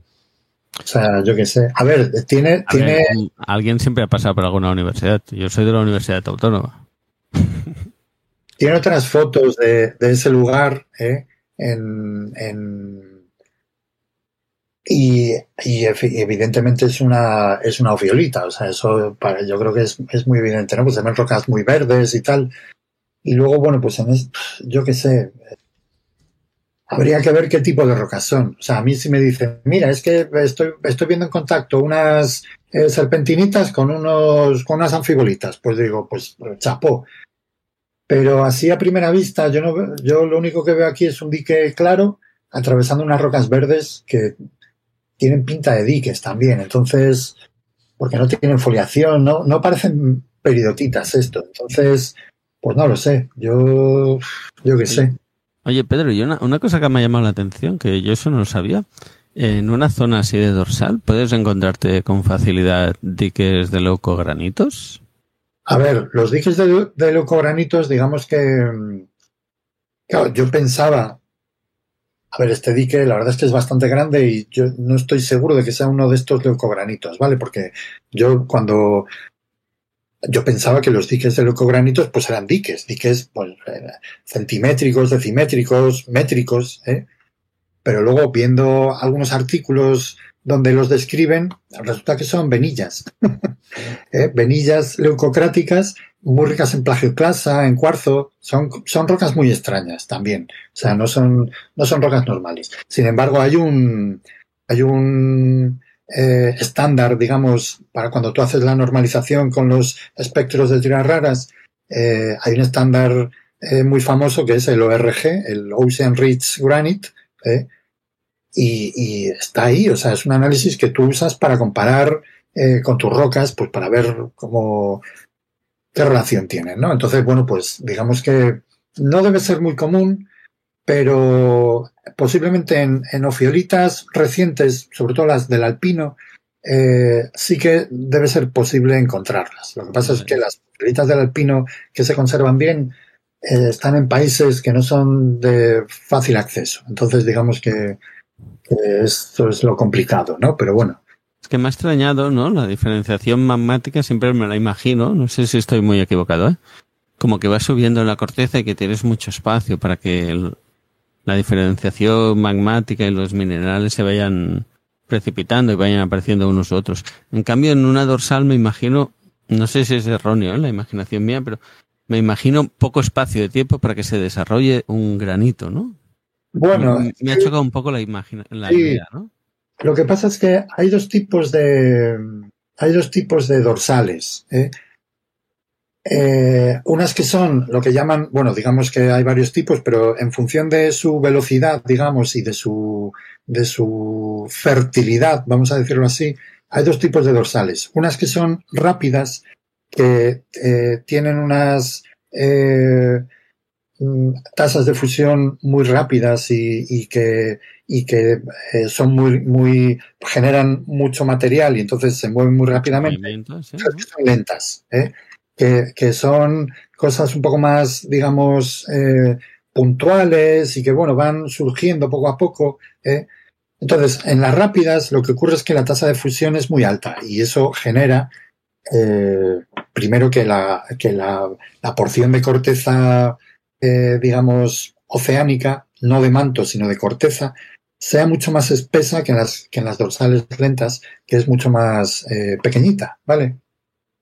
Y entonces, eh, digamos que en esos momentos donde tú tienes una tasa de fusión muy alta, eh, eso provoca que haya cámaras magmáticas que puedan evolucionar, que sean mucho más grandes y que puedan, digamos, evolucionar de tal manera que, pues sí, tú vas, tú vas teniendo tus eh, eventos, digamos, basálticos, ¿no? Que se van formando, pero que dentro de la cámara pues tener una diferenciación. ¿no? Haya tiempo para una diferenciación que tampoco es muy importante, porque ya te digo que los, los leucogranitos estos son, son venas eh, centimétricas, no llegan, no tienen un tamaño muy grande, ¿no? Pero suficientes pues para que en un momento dado en el futuro mmm, se puedan preservar y que, y que se puedan analizar y, y que te den una roca granítica con una procedencia mantélica pura, que no tienen contaminación con, con continental. ¿eh? Aunque en una de las noticias que tengo yo aquí guardadas, eh, sabemos que esa contaminación puede llegar a, a, preservarse durante mucho tiempo, ¿vale? Porque, bueno, el manto, quieres decir. otra de las noticias que tenía yo aquí pues a mí si me dices un sitio donde no encontrar granitos, hubiese dicho en la sala. ¿eh? Si me dices, oye, Oscar, apuesta dinero donde no encontrar granitos. Pam, perdida la apuesta ya. A ver, si, si, lo que estás buscando es un, es un Plutón. No, ya se entiende, ¿eh? se entiende que estamos hablando de cosas muy pequeñitas, ¿eh? pero bueno, claro, ahí están. Es que, ¿no? Sí, o sea, tú, es, es, verdad, porque a mí me pasó cuando yo estudiaba la carrera, yo decía, joder, gran, un granito en, en la dorsal, yo me, me, creía que era un batolito, pero claro, luego cuando te enteras, te ah, no, es que son, son venillas de leucocráticas que aparecen ahí eh, intruyendo dentro de las, de las rocas máficas, que claro, dices, ¿y esto de dónde viene? Si son rocas eh, félsicas, ¿qué hace una roca félsica eh, de una fuente directa del manto? ¿eh? Bueno, pues generarse por cristalización fraccionada, claro, no le queda otro remedio. ¿Mm? Muy bien, muy, bueno, muy interesante. Pues, sí, esas son las típicas cosas que, que, que, no te las cuentan en la carrera y que además te las cuentan de una manera que, que es, muy fácil hacerse uno una idea totalmente equivocada de lo que te están contando. ¿eh? Si ya teniendo algo de idea te puedes hacer eh, unas pajas mentales tremendas, ¿eh? si, si tampoco te enteras mucho, entonces ya la, la mitad de las cosas que contamos no tiene ningún sentido. Entonces, bueno, eso es algo que también nosotros como profesores nos tenemos que, que plantear, ¿no? Como las cosas que nosotros decimos, cómo se entienden, ¿eh? Porque muchas veces nosotros damos por supuesto que se entienden como nosotros queremos que se entiendan y realmente... No como lo recibe el receptor. y, y, joder, luego, claro, te encuentras unas cosas en los exámenes que dices, pero ¿cómo es posible? Y es No, porque no su película, ¿no? Sí, ¿eh? Y es, eso es muy llamativo. O sea, yo este año he decidido que, que, que en vez de ignorar las respuestas erróneas y decir, no, esto es, es que no se han enterado, lo que sea, no, no, me voy a fijar ¿eh? para ver qué es lo que ha podido llevar a esa persona a pensar eso con lo que yo le he contado. ¿eh? Y cómo puedo yo contarlo para que no llegue a esa conclusión. O sea, ¿eh? entonces, a mí me bueno, pasó pues- eso, en- me, acuerdo, la única vez que una profesora, o que yo había visto en toda la carrera, po- ponía mi, no sé, creo que ni ponía mi nota. Pues cuando cuelgan las notas que ponen el DNI sí. y al lado la nota, y era el único. Gra- Gran entonces- momento de la universidad cuando ibas a buscar notas y, y al final te aprendes los DNIs de tus amigos. Yo y no sé qué hacíais vosotros. ¿eh? pero Yo cuando iba a mirar notas, primero miraba las notas de mis amigos o amigas y en función de lo que habían sacado ellos o ellas, me ponía más nervioso para buscar la mi nota real, ¿no? Es decir, si ellos habían suspendido, iba tranquilo a mirar mi nota. Si habían sacado buena nota, era como mierda. Bueno, a ver, eso que pa- es como que cuando pierde el Madrid, ah, va, ya puede perder el Barça. O viceversa. Exacto, o, no, o esto viceversa. aplicado, aplicado en las notas. Vale. Pero te he cortado tu batallita, Carla, eso explica. No, no, está bien. No, sí, aquí si empecemos a contar batallitas, seguro que todos tenemos. No, pero ponía eh, ir a ver a la profesora. Y digo, coño, miedo. ¿a ¿qué ha pasado aquí? Y pues no era precisamente pues algo como lo que comentas, ¿no? Que era, estaba es- mm, muy pelado en el 5 o un poco por debajo del 5 y la mujer debió pensar, bueno, vamos a ver si de, de qué me cuenta este chaval por, y pues empezó, me, me- me empezó a preguntar cosas de, del examen y quizá un poco en el sentido y ahora ahora es que estoy recapacitando que a lo mejor hizo lo que estabas diciendo tú que dijo ¿por qué me ha puesto estas cosas aquí? y a lo mejor ella- y me acabó aprobando me aprobó me puso un 5 pelado pero bueno yo- o sea yo fui a ver si me cateaba o si aprobaba y bueno, luego no, no salí de ahí diciéndome ella que me había aprobado, sino que luego apareció. Pero bueno, pero es, es, es como la vida misma, ¿no? Porque tienes razón. Tú te lo encontrarás como profesor, pero como co- en la vida ya también, o todos nos hemos encontrado, que uno se cree que lo ven de una manera, ya personalmente, ¿no? Y, y, y- o se cree que lo ven de una manera y luego no es así. Claro. Por ejemplo, mi hija me viene a veces y me dice, eh, mi compañera dice que eres muy serio, que, que debes ser muy estricto, que debes ser muy serio. Vale, mi hija le pregunta y en la casa hacemos, o sea que la, la percepción que tienen los demás de uno no es como uno piensan que Ya. la tienen. Y como profesor, pues es lo que dices también, que estás explicando algo y a saber que entienden. Para ti, Sí. pues, estás explicando como que... Pero bueno, eso me pasó a mí en ma- matemáticas. Madre mía. A ver, yo- O en latín, cuando estudiábamos latín. Iba al examen, me acuerdo, cero. Un cero. Pero, pero sí, ¿cómo puede ser? Si yo lo he hecho todo bien. Para mí, yo sabía el latín, las declinaciones perfectamente. Pues nada. Ni zorra idea Pero- del latín. Tú, tú dijiste, ¿cómo vas a poner un cero si los romanos no tenían cero? Bueno, Eso se lo sabe. eso se lo podría haber dicho si lo hubiera sabido en esa época. Come un palito. O poco. Sí. Pues sí, no, eso la verdad es que otra cosa también que yo me, doy cuenta y que, estoy intentando pensar cómo, eliminarlo es en los, en los exámenes. Yo lo que veo es que muchas veces mm, que no es el, no es el ambiente ideal para que la gente eh, conteste tranquilamente las cosas que sabe. O sea, ¿eh? Y que muchas veces eh, las preguntas no están bien respondidas, no porque no lo sepan, sino por el hecho de que es un examen. ¿eh? Y a mí eso me, yo no puedo con ello, de verdad, o sea, me, me, me mata. O sea, entonces, pues estoy ahí buscando, buscando la manera de, de no hacer un examen. O sea, ¿eh? Lo que pasa es que, claro, eso requiere también mucho trabajo, ¿no? Porque tienes que hacer una evaluación continua y, y, además tienes que hacer, o sea, los alumnos tienen que trabajar para demostrar que saben lo que, lo que se supone que tienen que saber, ¿no? Y yo estoy seguro de que, de que si yo le planteo esta opción a muchos estudiantes y les digo, oye, tenéis dos opciones, o con examen final o sin examen final, pero con, currando como negros, ¿eh?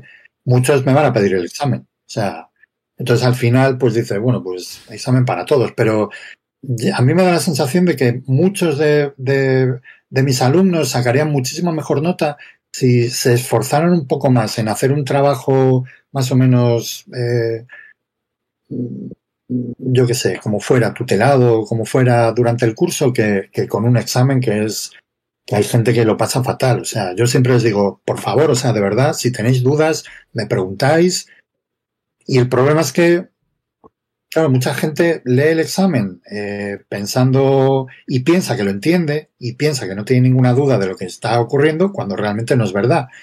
Entonces, bueno, pues, pues al final el hecho de que yo me muestre eh, accesible a la hora de responder preguntas en los exámenes tampoco tampoco marca mucho la diferencia. Entonces, bueno, pues. No, no, da confianza, ¿eh? Cuando el profe te dice puedes preguntar, piensas, uy, esto es muy, mucho más chungo de lo que pensaba. No, pero no, yo les digo, mira, eh, tú, si, tú si tú me haces una pregunta, yo no soy el típico que te dice, no, eso no te lo puedo decir porque lo tienes que saber tú.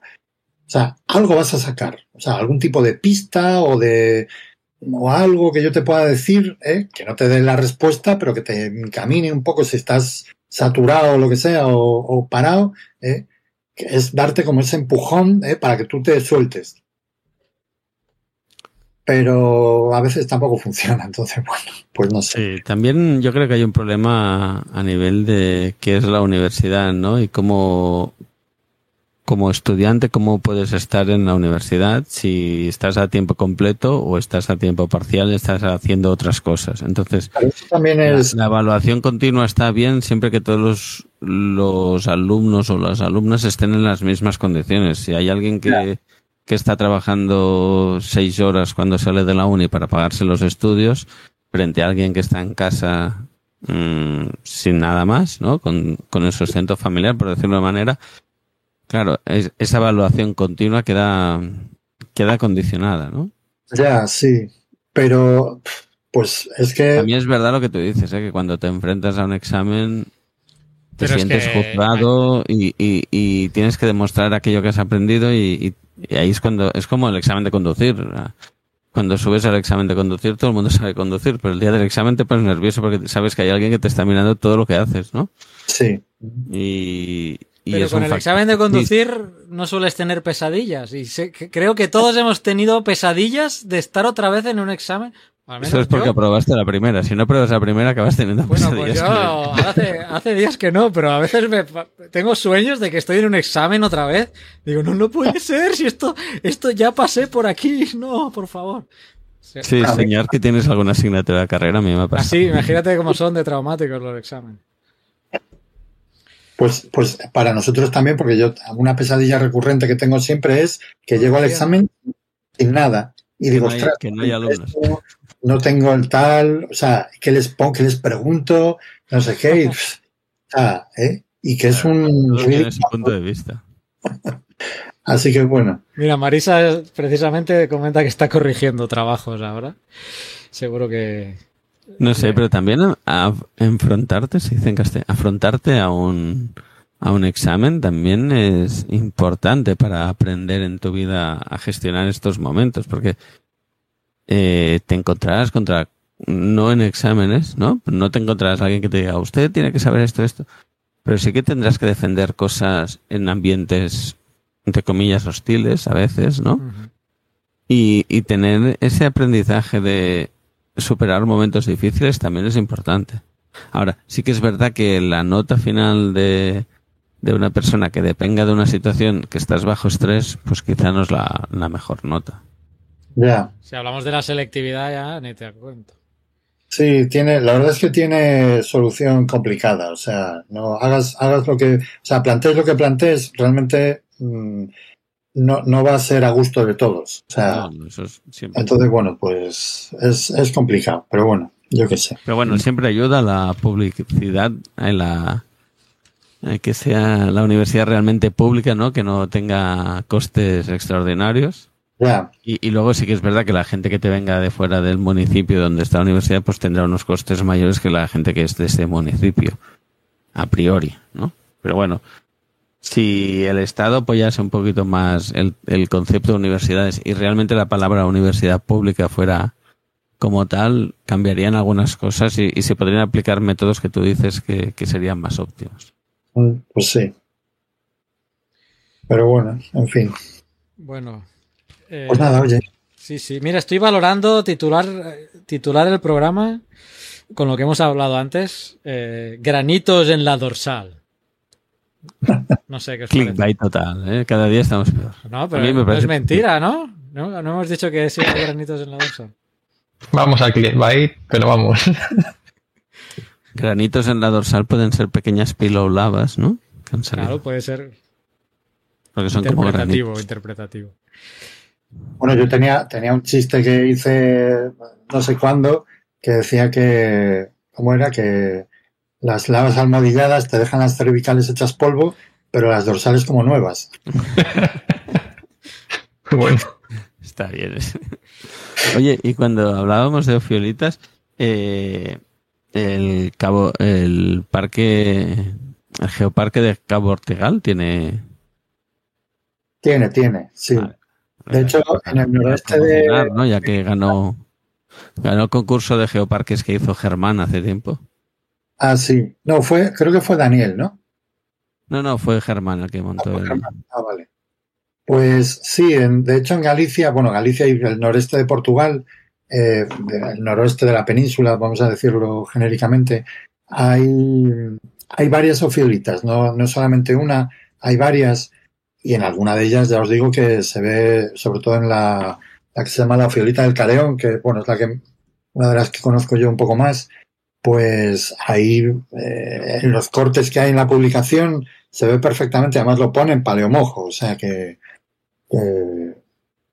ahí están, o sea, eh, Vale, o mojo. Con mojo también se podría hacer algún titular interesante.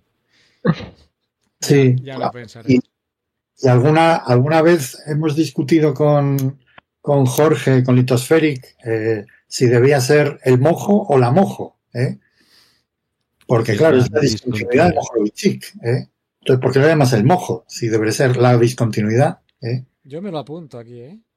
Sí, él decía, él decía, vamos a llamarlo el mojo y la Lehmann, que es la otra discontinuidad que hay entre el manto y el, y el núcleo, ¿eh? y, y ya está arreglado, o sea, el mojo y la Lehmann. Y bueno, luego hay más discontinuidad, está la de Conrad, está la de otras, pero bueno, en fin. Sí, sí, hay varios.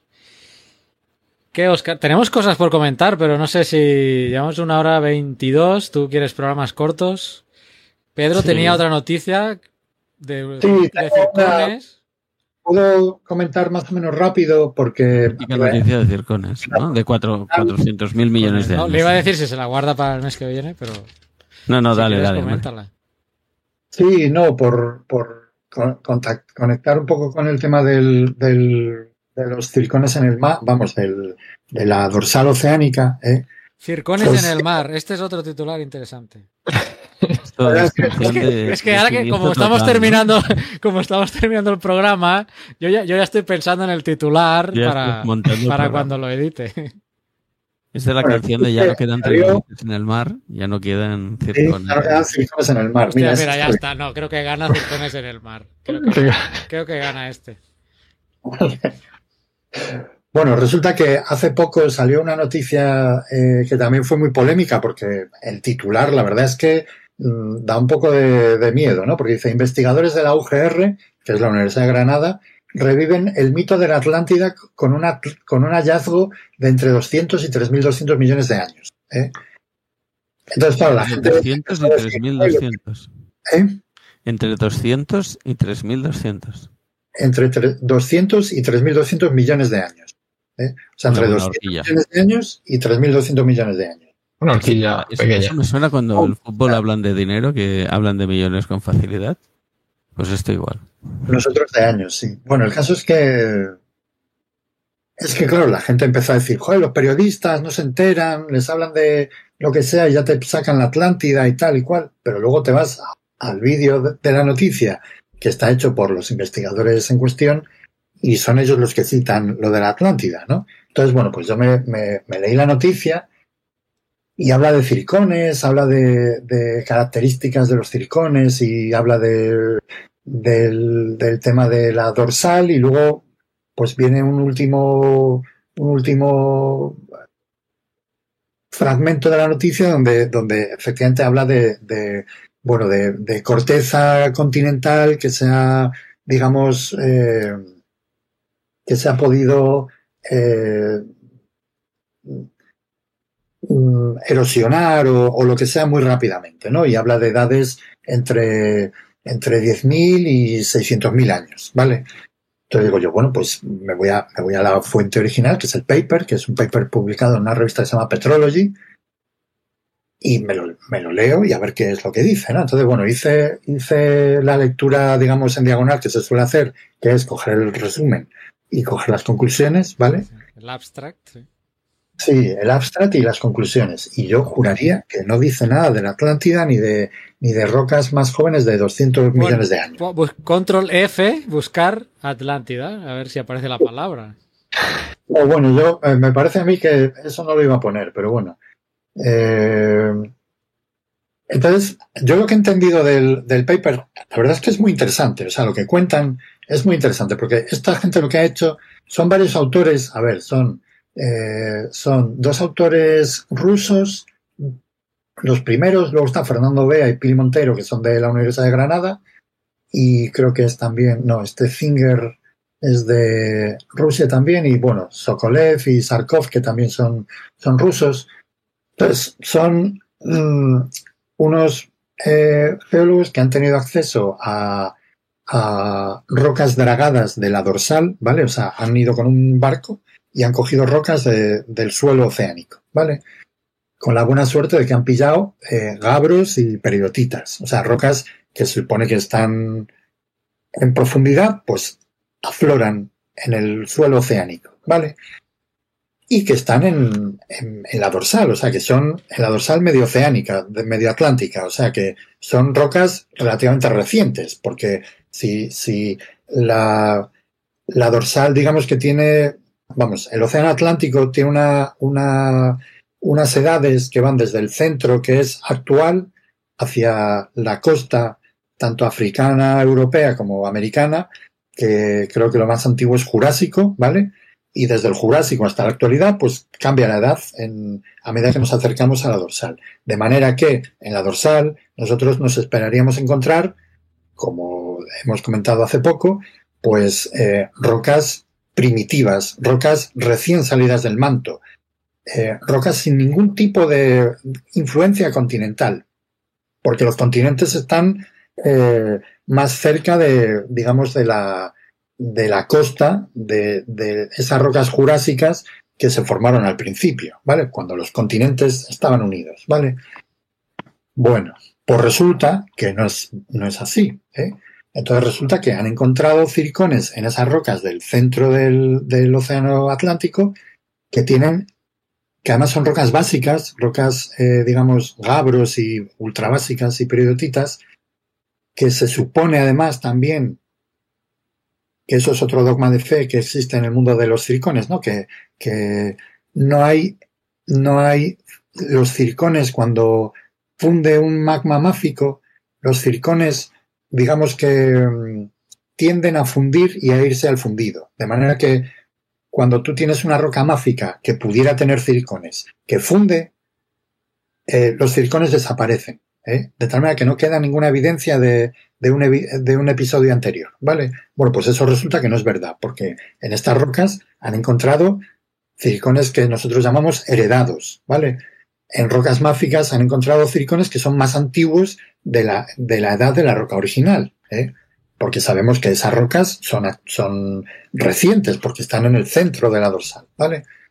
O cerca de la dorsal. ¿eh? Entonces, que tú en una roca que está justo pegada a la dorsal te encuentres un circón eh, de 3.500 millones de años, cuando, cuando el continente está eh, a 3.000 kilómetros, pues es un poco raro, ¿vale? Es un poco raro. ¿eh? ¿Y eso qué quiere decir? Que, resulta que hay debajo de la dorsal, ¿eh? está, hay, un, hay una parte de, de, lo que se llama manto sublitosférico, ¿eh? Que es lo que otros llaman también astenosfera, ¿vale? Que tiene, eh, digamos, relictos ¿eh? de el continente original, ¿vale? Que cuando esto estaba junto y aquí había un manto, cuando se ha ido abriendo, ese manto que estaba debajo del continente se ha seguido preservando debajo de la dorsal. ¿eh? De tal manera que si en ese manto sublitosférico había circones eh, continentales de hace tres mil y pico millones de años, pues van a estar ahí ¿eh? y van a ir saliendo poco a poco y todavía van a estar saliendo. Y, de hecho eso es lo que han encontrado, ¿no? Que, que, que, han encontrado en zonas cercanas a la dorsal, en rocas muy jóvenes, ¿eh? herencias de circones muy antiguos que no deberían estar ahí, ¿vale? Entonces es un descubrimiento muy importante, o sea, la verdad es que tiene, tiene mucha enjundia. Lo que pasa es que eh, no tiene nada que ver con Atlántida ni con, ni con nada más, o sea, nunca dice, vamos, yo no he leído que hable de, de microcontinentes de 900.000 años ni nada, no, está hablando, está hablando de, de circones que se preservan, pero, pero no en la corteza, sino de debajo de la corteza, ¿eh? Que están relacionados con, con esa corteza antigua eh, eh, previa a la formación del Atlántico, ¿vale? Pero, pero no posteriores, o sea, no está hablando de microcontinentes jóvenes que se han erosionado y que pudieran ser habitados por nadie ni que pudieran ser relictos de, de la Atlántida. Está hablando de, de, otra cosa totalmente diferente. Entonces, bueno, pues es un descubrimiento muy interesante porque echa por tierra eh, un dogma de fe que está muy extendido y que yo ya había comprobado que no era cierto, que es que las rocas básicas, o sea, el dogma de fe dice, las rocas básicas no tienen circones heredados, ¿eh? porque los circones al fundir una roca básica se, se disuelven, ¿vale? Dicho técnicamente es que el coeficiente de distribución del circonio, eh, eh, hace, o sea que el circonio es un mineral totalmente incompatible, ¿eh? de tal manera que cuando funde se va al, se va al, al fundido, ¿vale? O, o es compatible. Bueno, uno de los dos, ¿vale? O sea que digamos que el circonio tiene, en el momento en el que hay un fundido, el circonio se va al, se va al fundido, ¿vale? Pero aquí estamos viendo que no, que, son rocas eh, del, manto superior eh, mmm, que todavía tienen circones eh, preservados ahí de, una etapa anterior, ¿no? Y que, y que cuando funden esos, ese material y da lugar a los gabros que luego se han muestreado, el circón se ha preservado, porque tenemos edades de esas edades de 3.200 millones de años, ¿vale? Entonces, digamos que, que es, un, es un descubrimiento eh, muy interesante. No es la primera vez que se describe, pero digamos que, que en tal cantidad de circones y con este muestreo y, y en este lugar, pues digamos que, que sí. Y luego, pues la propia. El artículo, sí. el original, ¿cómo se titula? Es que no lo encuentro en ResearchGate, no me aparece. Muy... Te lo digo, a ver, el artículo está en el número de. Es de. El número. Volumen 30, número 1. ¿Vale? Y es el primero. Es múltiple. Múltiple melting of an. Of a heterogeneous mantle, an episodic accretion of oceanic crust in a spreading zone. Y el primer autor es Bortnikov. Bornikov.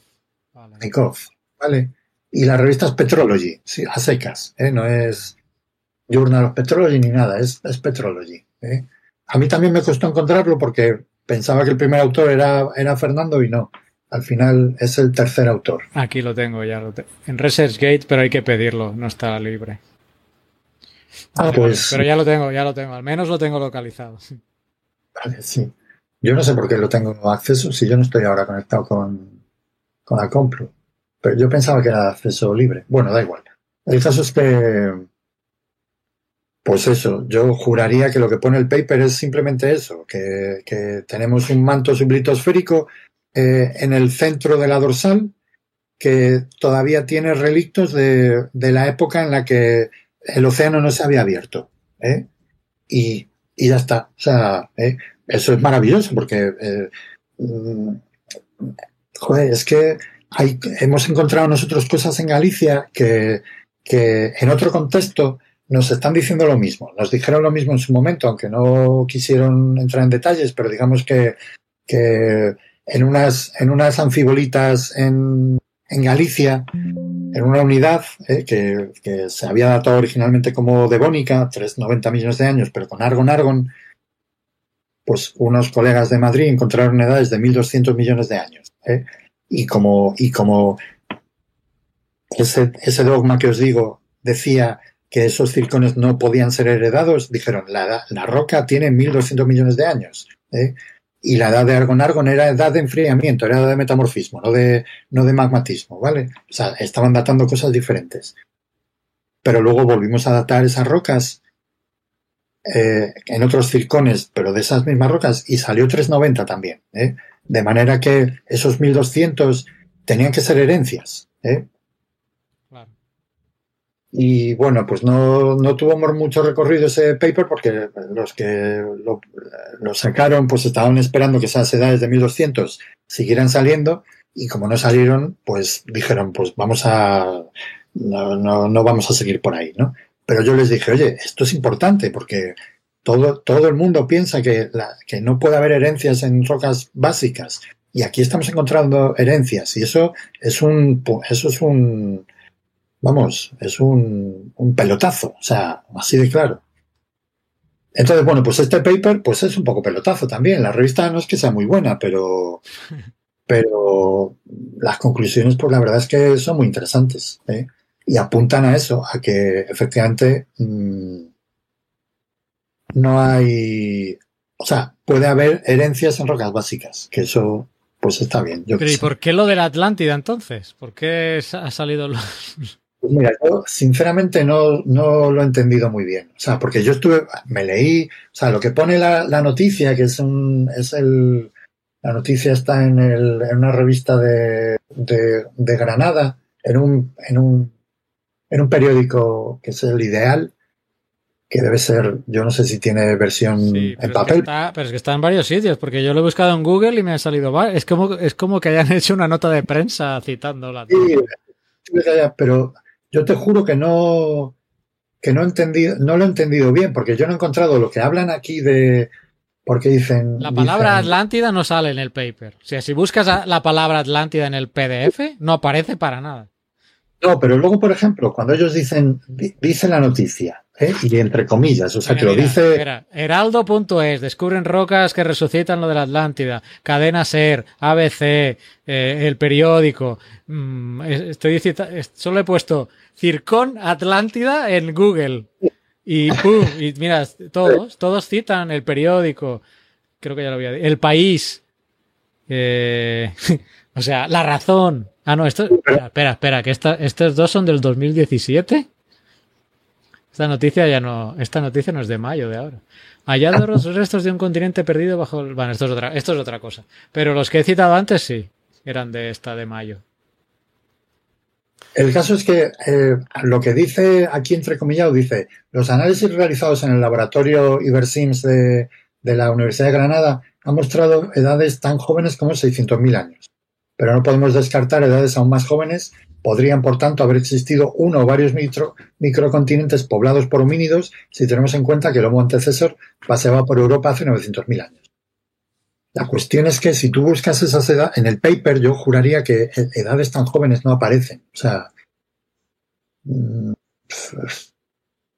no lo sé. Y, y, a lo mejor, y a lo mejor sí aparecen, pero, pero no, no las destacan en las conclusiones. O sea, en las conclusiones se centran sobre todo en el hecho de que la mayor parte de los circones encontrados eh, son heredados de son heredados de otro de, de del vamos de, del esférico, ¿vale? Entonces, pues bueno, eh, no lo sé, a lo mejor me tengo que, a lo mejor es que me tengo que leer el paper entero, pero vamos, eh, 200.000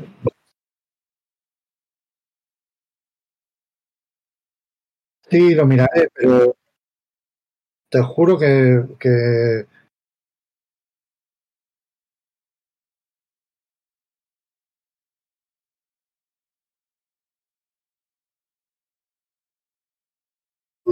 No, yo creo que lo que a lo que se refiere, eh, o sea, lo que dice es que, pero es que esto tampoco lo pone aquí, porque dice que, las, que los circones más jóvenes realmente se, son el resultado de una interacción entre, sistemas magmáticos e hidrotermales. O sea, es que, pero nunca habla de, de microcontinentes jóvenes que se hayan erosionado y que hayan podido mm, ser la semilla de un mito tipo Atlántida. O sea, yo, mm, yo eso no lo veo en el paper, o sea, no, no lo sé. Yo creo que habla únicamente de procesos que han ocurrido eh, en el manto sublitosférico. O sea, eh, nunca dice que haya, que haya material continental relacionado con. porque no puede ser. O sea, si tú tienes una dorsal, ¿eh? ¿cómo vas a tener un microcontinente en, en, una cosa que es nueva? O sea, es que yo de verdad no, no, pues no lo entiendo, no, no sé, no lo entendí muy bien. O sea, no, hay algo ahí que se me escapa. O sea, y que no viene en el paper tampoco. O sea, debe ser algo que han, que tienen ellos en mente para poder explicar algunas los cosas. De marketing, los de marketing de la universidad. Vamos a poner aquí el clickbait. Pero yo pongo clickbaits reales. Circones en el mar, granitos en la dorsal. Pero esto se han sacado la Atlántida. De... Sí. No, a ver, en ese sentido, hombre, chapó porque pones circón Atlántida y sale en todas partes. Pero vamos, yo hay, hay algo que me he perdido. Que no, ¿Circón que con no... Z o con C? ¿Cómo lo escribes tú? ¿El qué? Circón, Circón, yo con, ¿Con? con C, pero Ah. con C. Pero sé que, digamos, en América es, Latinoamérica es común con Z, ¿eh? Pero en, en la península ya me cuesta un poco más aceptarlo. O sea, ¿eh? En catalán bueno, es con o- Z, ¿no, Carlos? Estaba pensando. ¿Circo? ¿Cómo? ¿Circo en catalán? yo, lo iba a escribir con Z. Yo lo- visualmente lo he visto más veces con Z que con C. ah, Yo En ya, catalán me suena con Z, ¿eh? Mira. en inglés es con Z, pero Claro. bueno, Y el símbolo, y el símbolo químico que es con Z también, el del circonio. O sea, claro, el del circonio es con Z, sí, pero bueno, yo qué sé. Pero vamos, no, yo ya Catalán es con Z. ya de, de esas discusiones, o sea que me da igual. Muy bien. No me molesto por eso. No, pues- En fin, bueno, me pareció un- una noticia muy llamativa y el paper, pues, pues me pareció muy interesante, pero por otras razones, no por, no por eso, porque es que no, yo os juro que ni en el resumen ni no pone nada de, de- Bueno, en el fondo han conseguido el objetivo, ¿no? Han- te han llamado la atención y has entrado al paper y lo has leído y te ha parecido interesante por otro tema. si lo han hecho así, chapó, o sea, ¿eh? Sí, sí, pero el común de los mortales no ha llegado a ir al paper Ya. original. hombre, ya me imagino. Bueno, y aunque llegase, no creo yo que pudiera interpretarlo, porque es Para eso está Geocastaway. bastante Exactamente. bien. Bueno, dos noticias bomba la que nos ha traído Pedro este mes, como veis. Pues sí, interesante. Si queréis, pues vamos terminando este Vale. mes ya de, de mayo.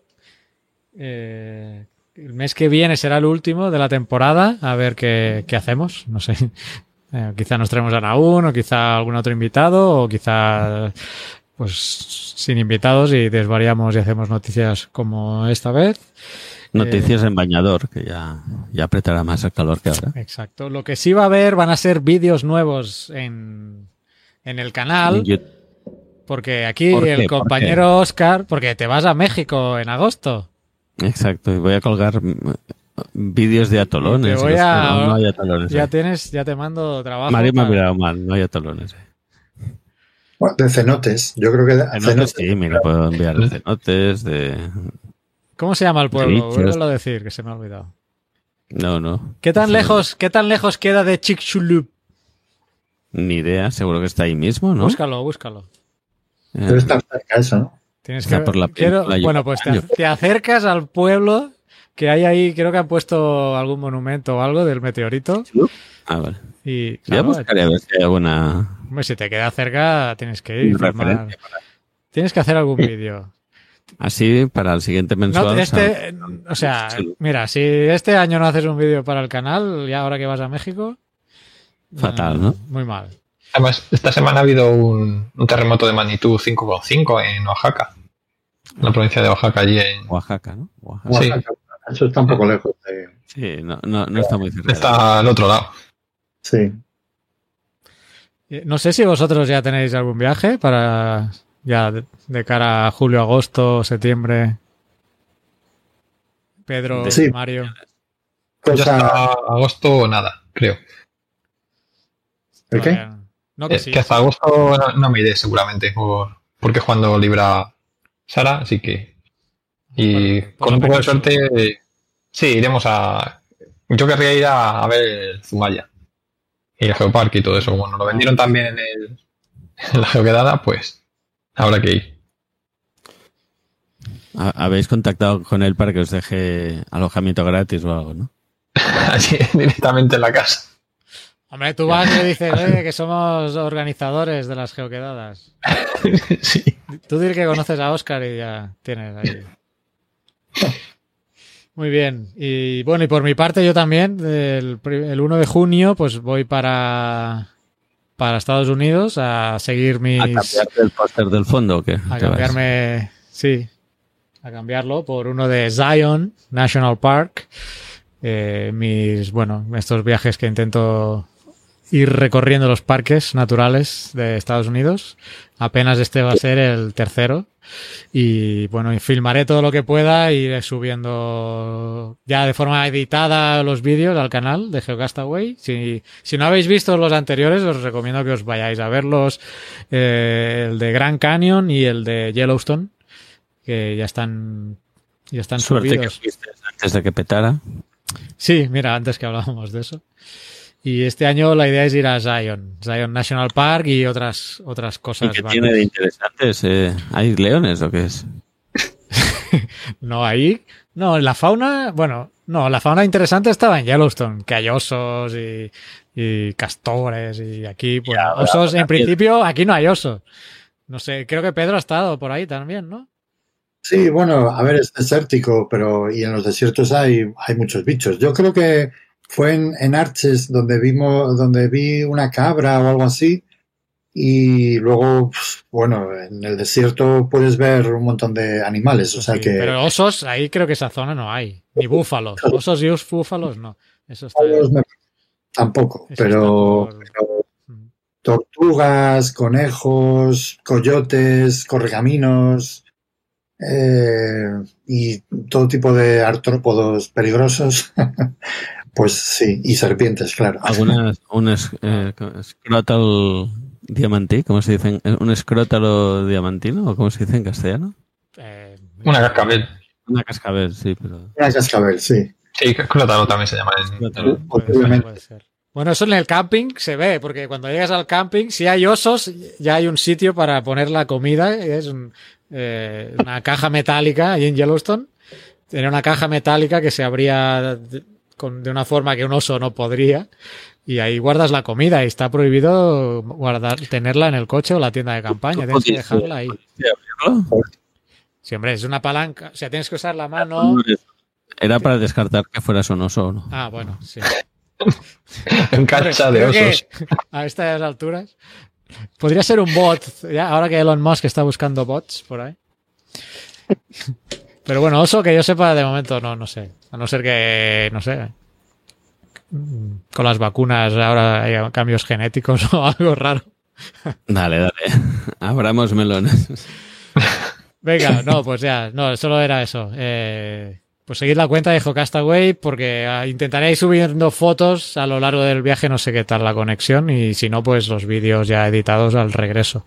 Y el mes que viene, pues ah, eh, supongo que hablaré un poco del viaje porque ya habré vuelto cuando grabemos a finales de junio y pues os podré comentar qué tal, qué tal ha ido y, y cómo ha estado el viaje. Y por mi parte, pues nada más, agradeceros, eh, Mario, gracias. Igualmente, ha sido un placer. Pedro. Igual. Gracias a ti, también otro mes. Y Oscar, pues nada, ya sabes, el mes que viene estamos de vuelta, ¿no? Para el final de temporada, que ¿cómo pasa el tiempo? Yo es que... ¿Cuál es la catorceava, no? Debe ser también. no, y además coincide. Sí, esa, esa, esa es. Sí, es catorceava, no. Sí, el año que viene es la...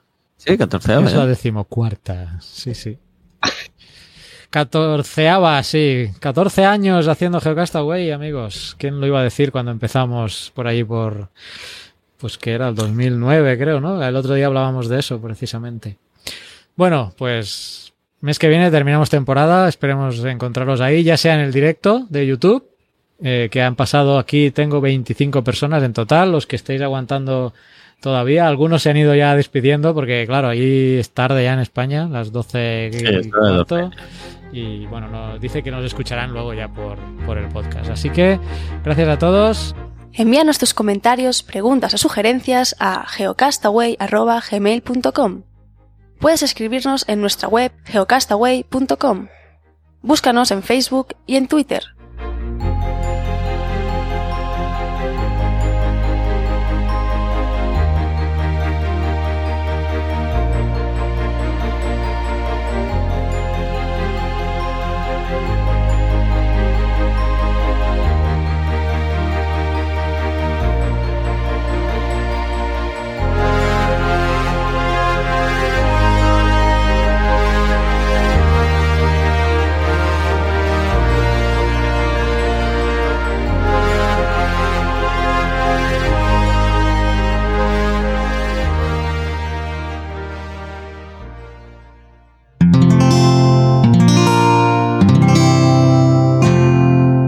Escuchar más capítulos de este podcast y de todos los que pertenecen a la comunidad Cuonda en cuonda.com.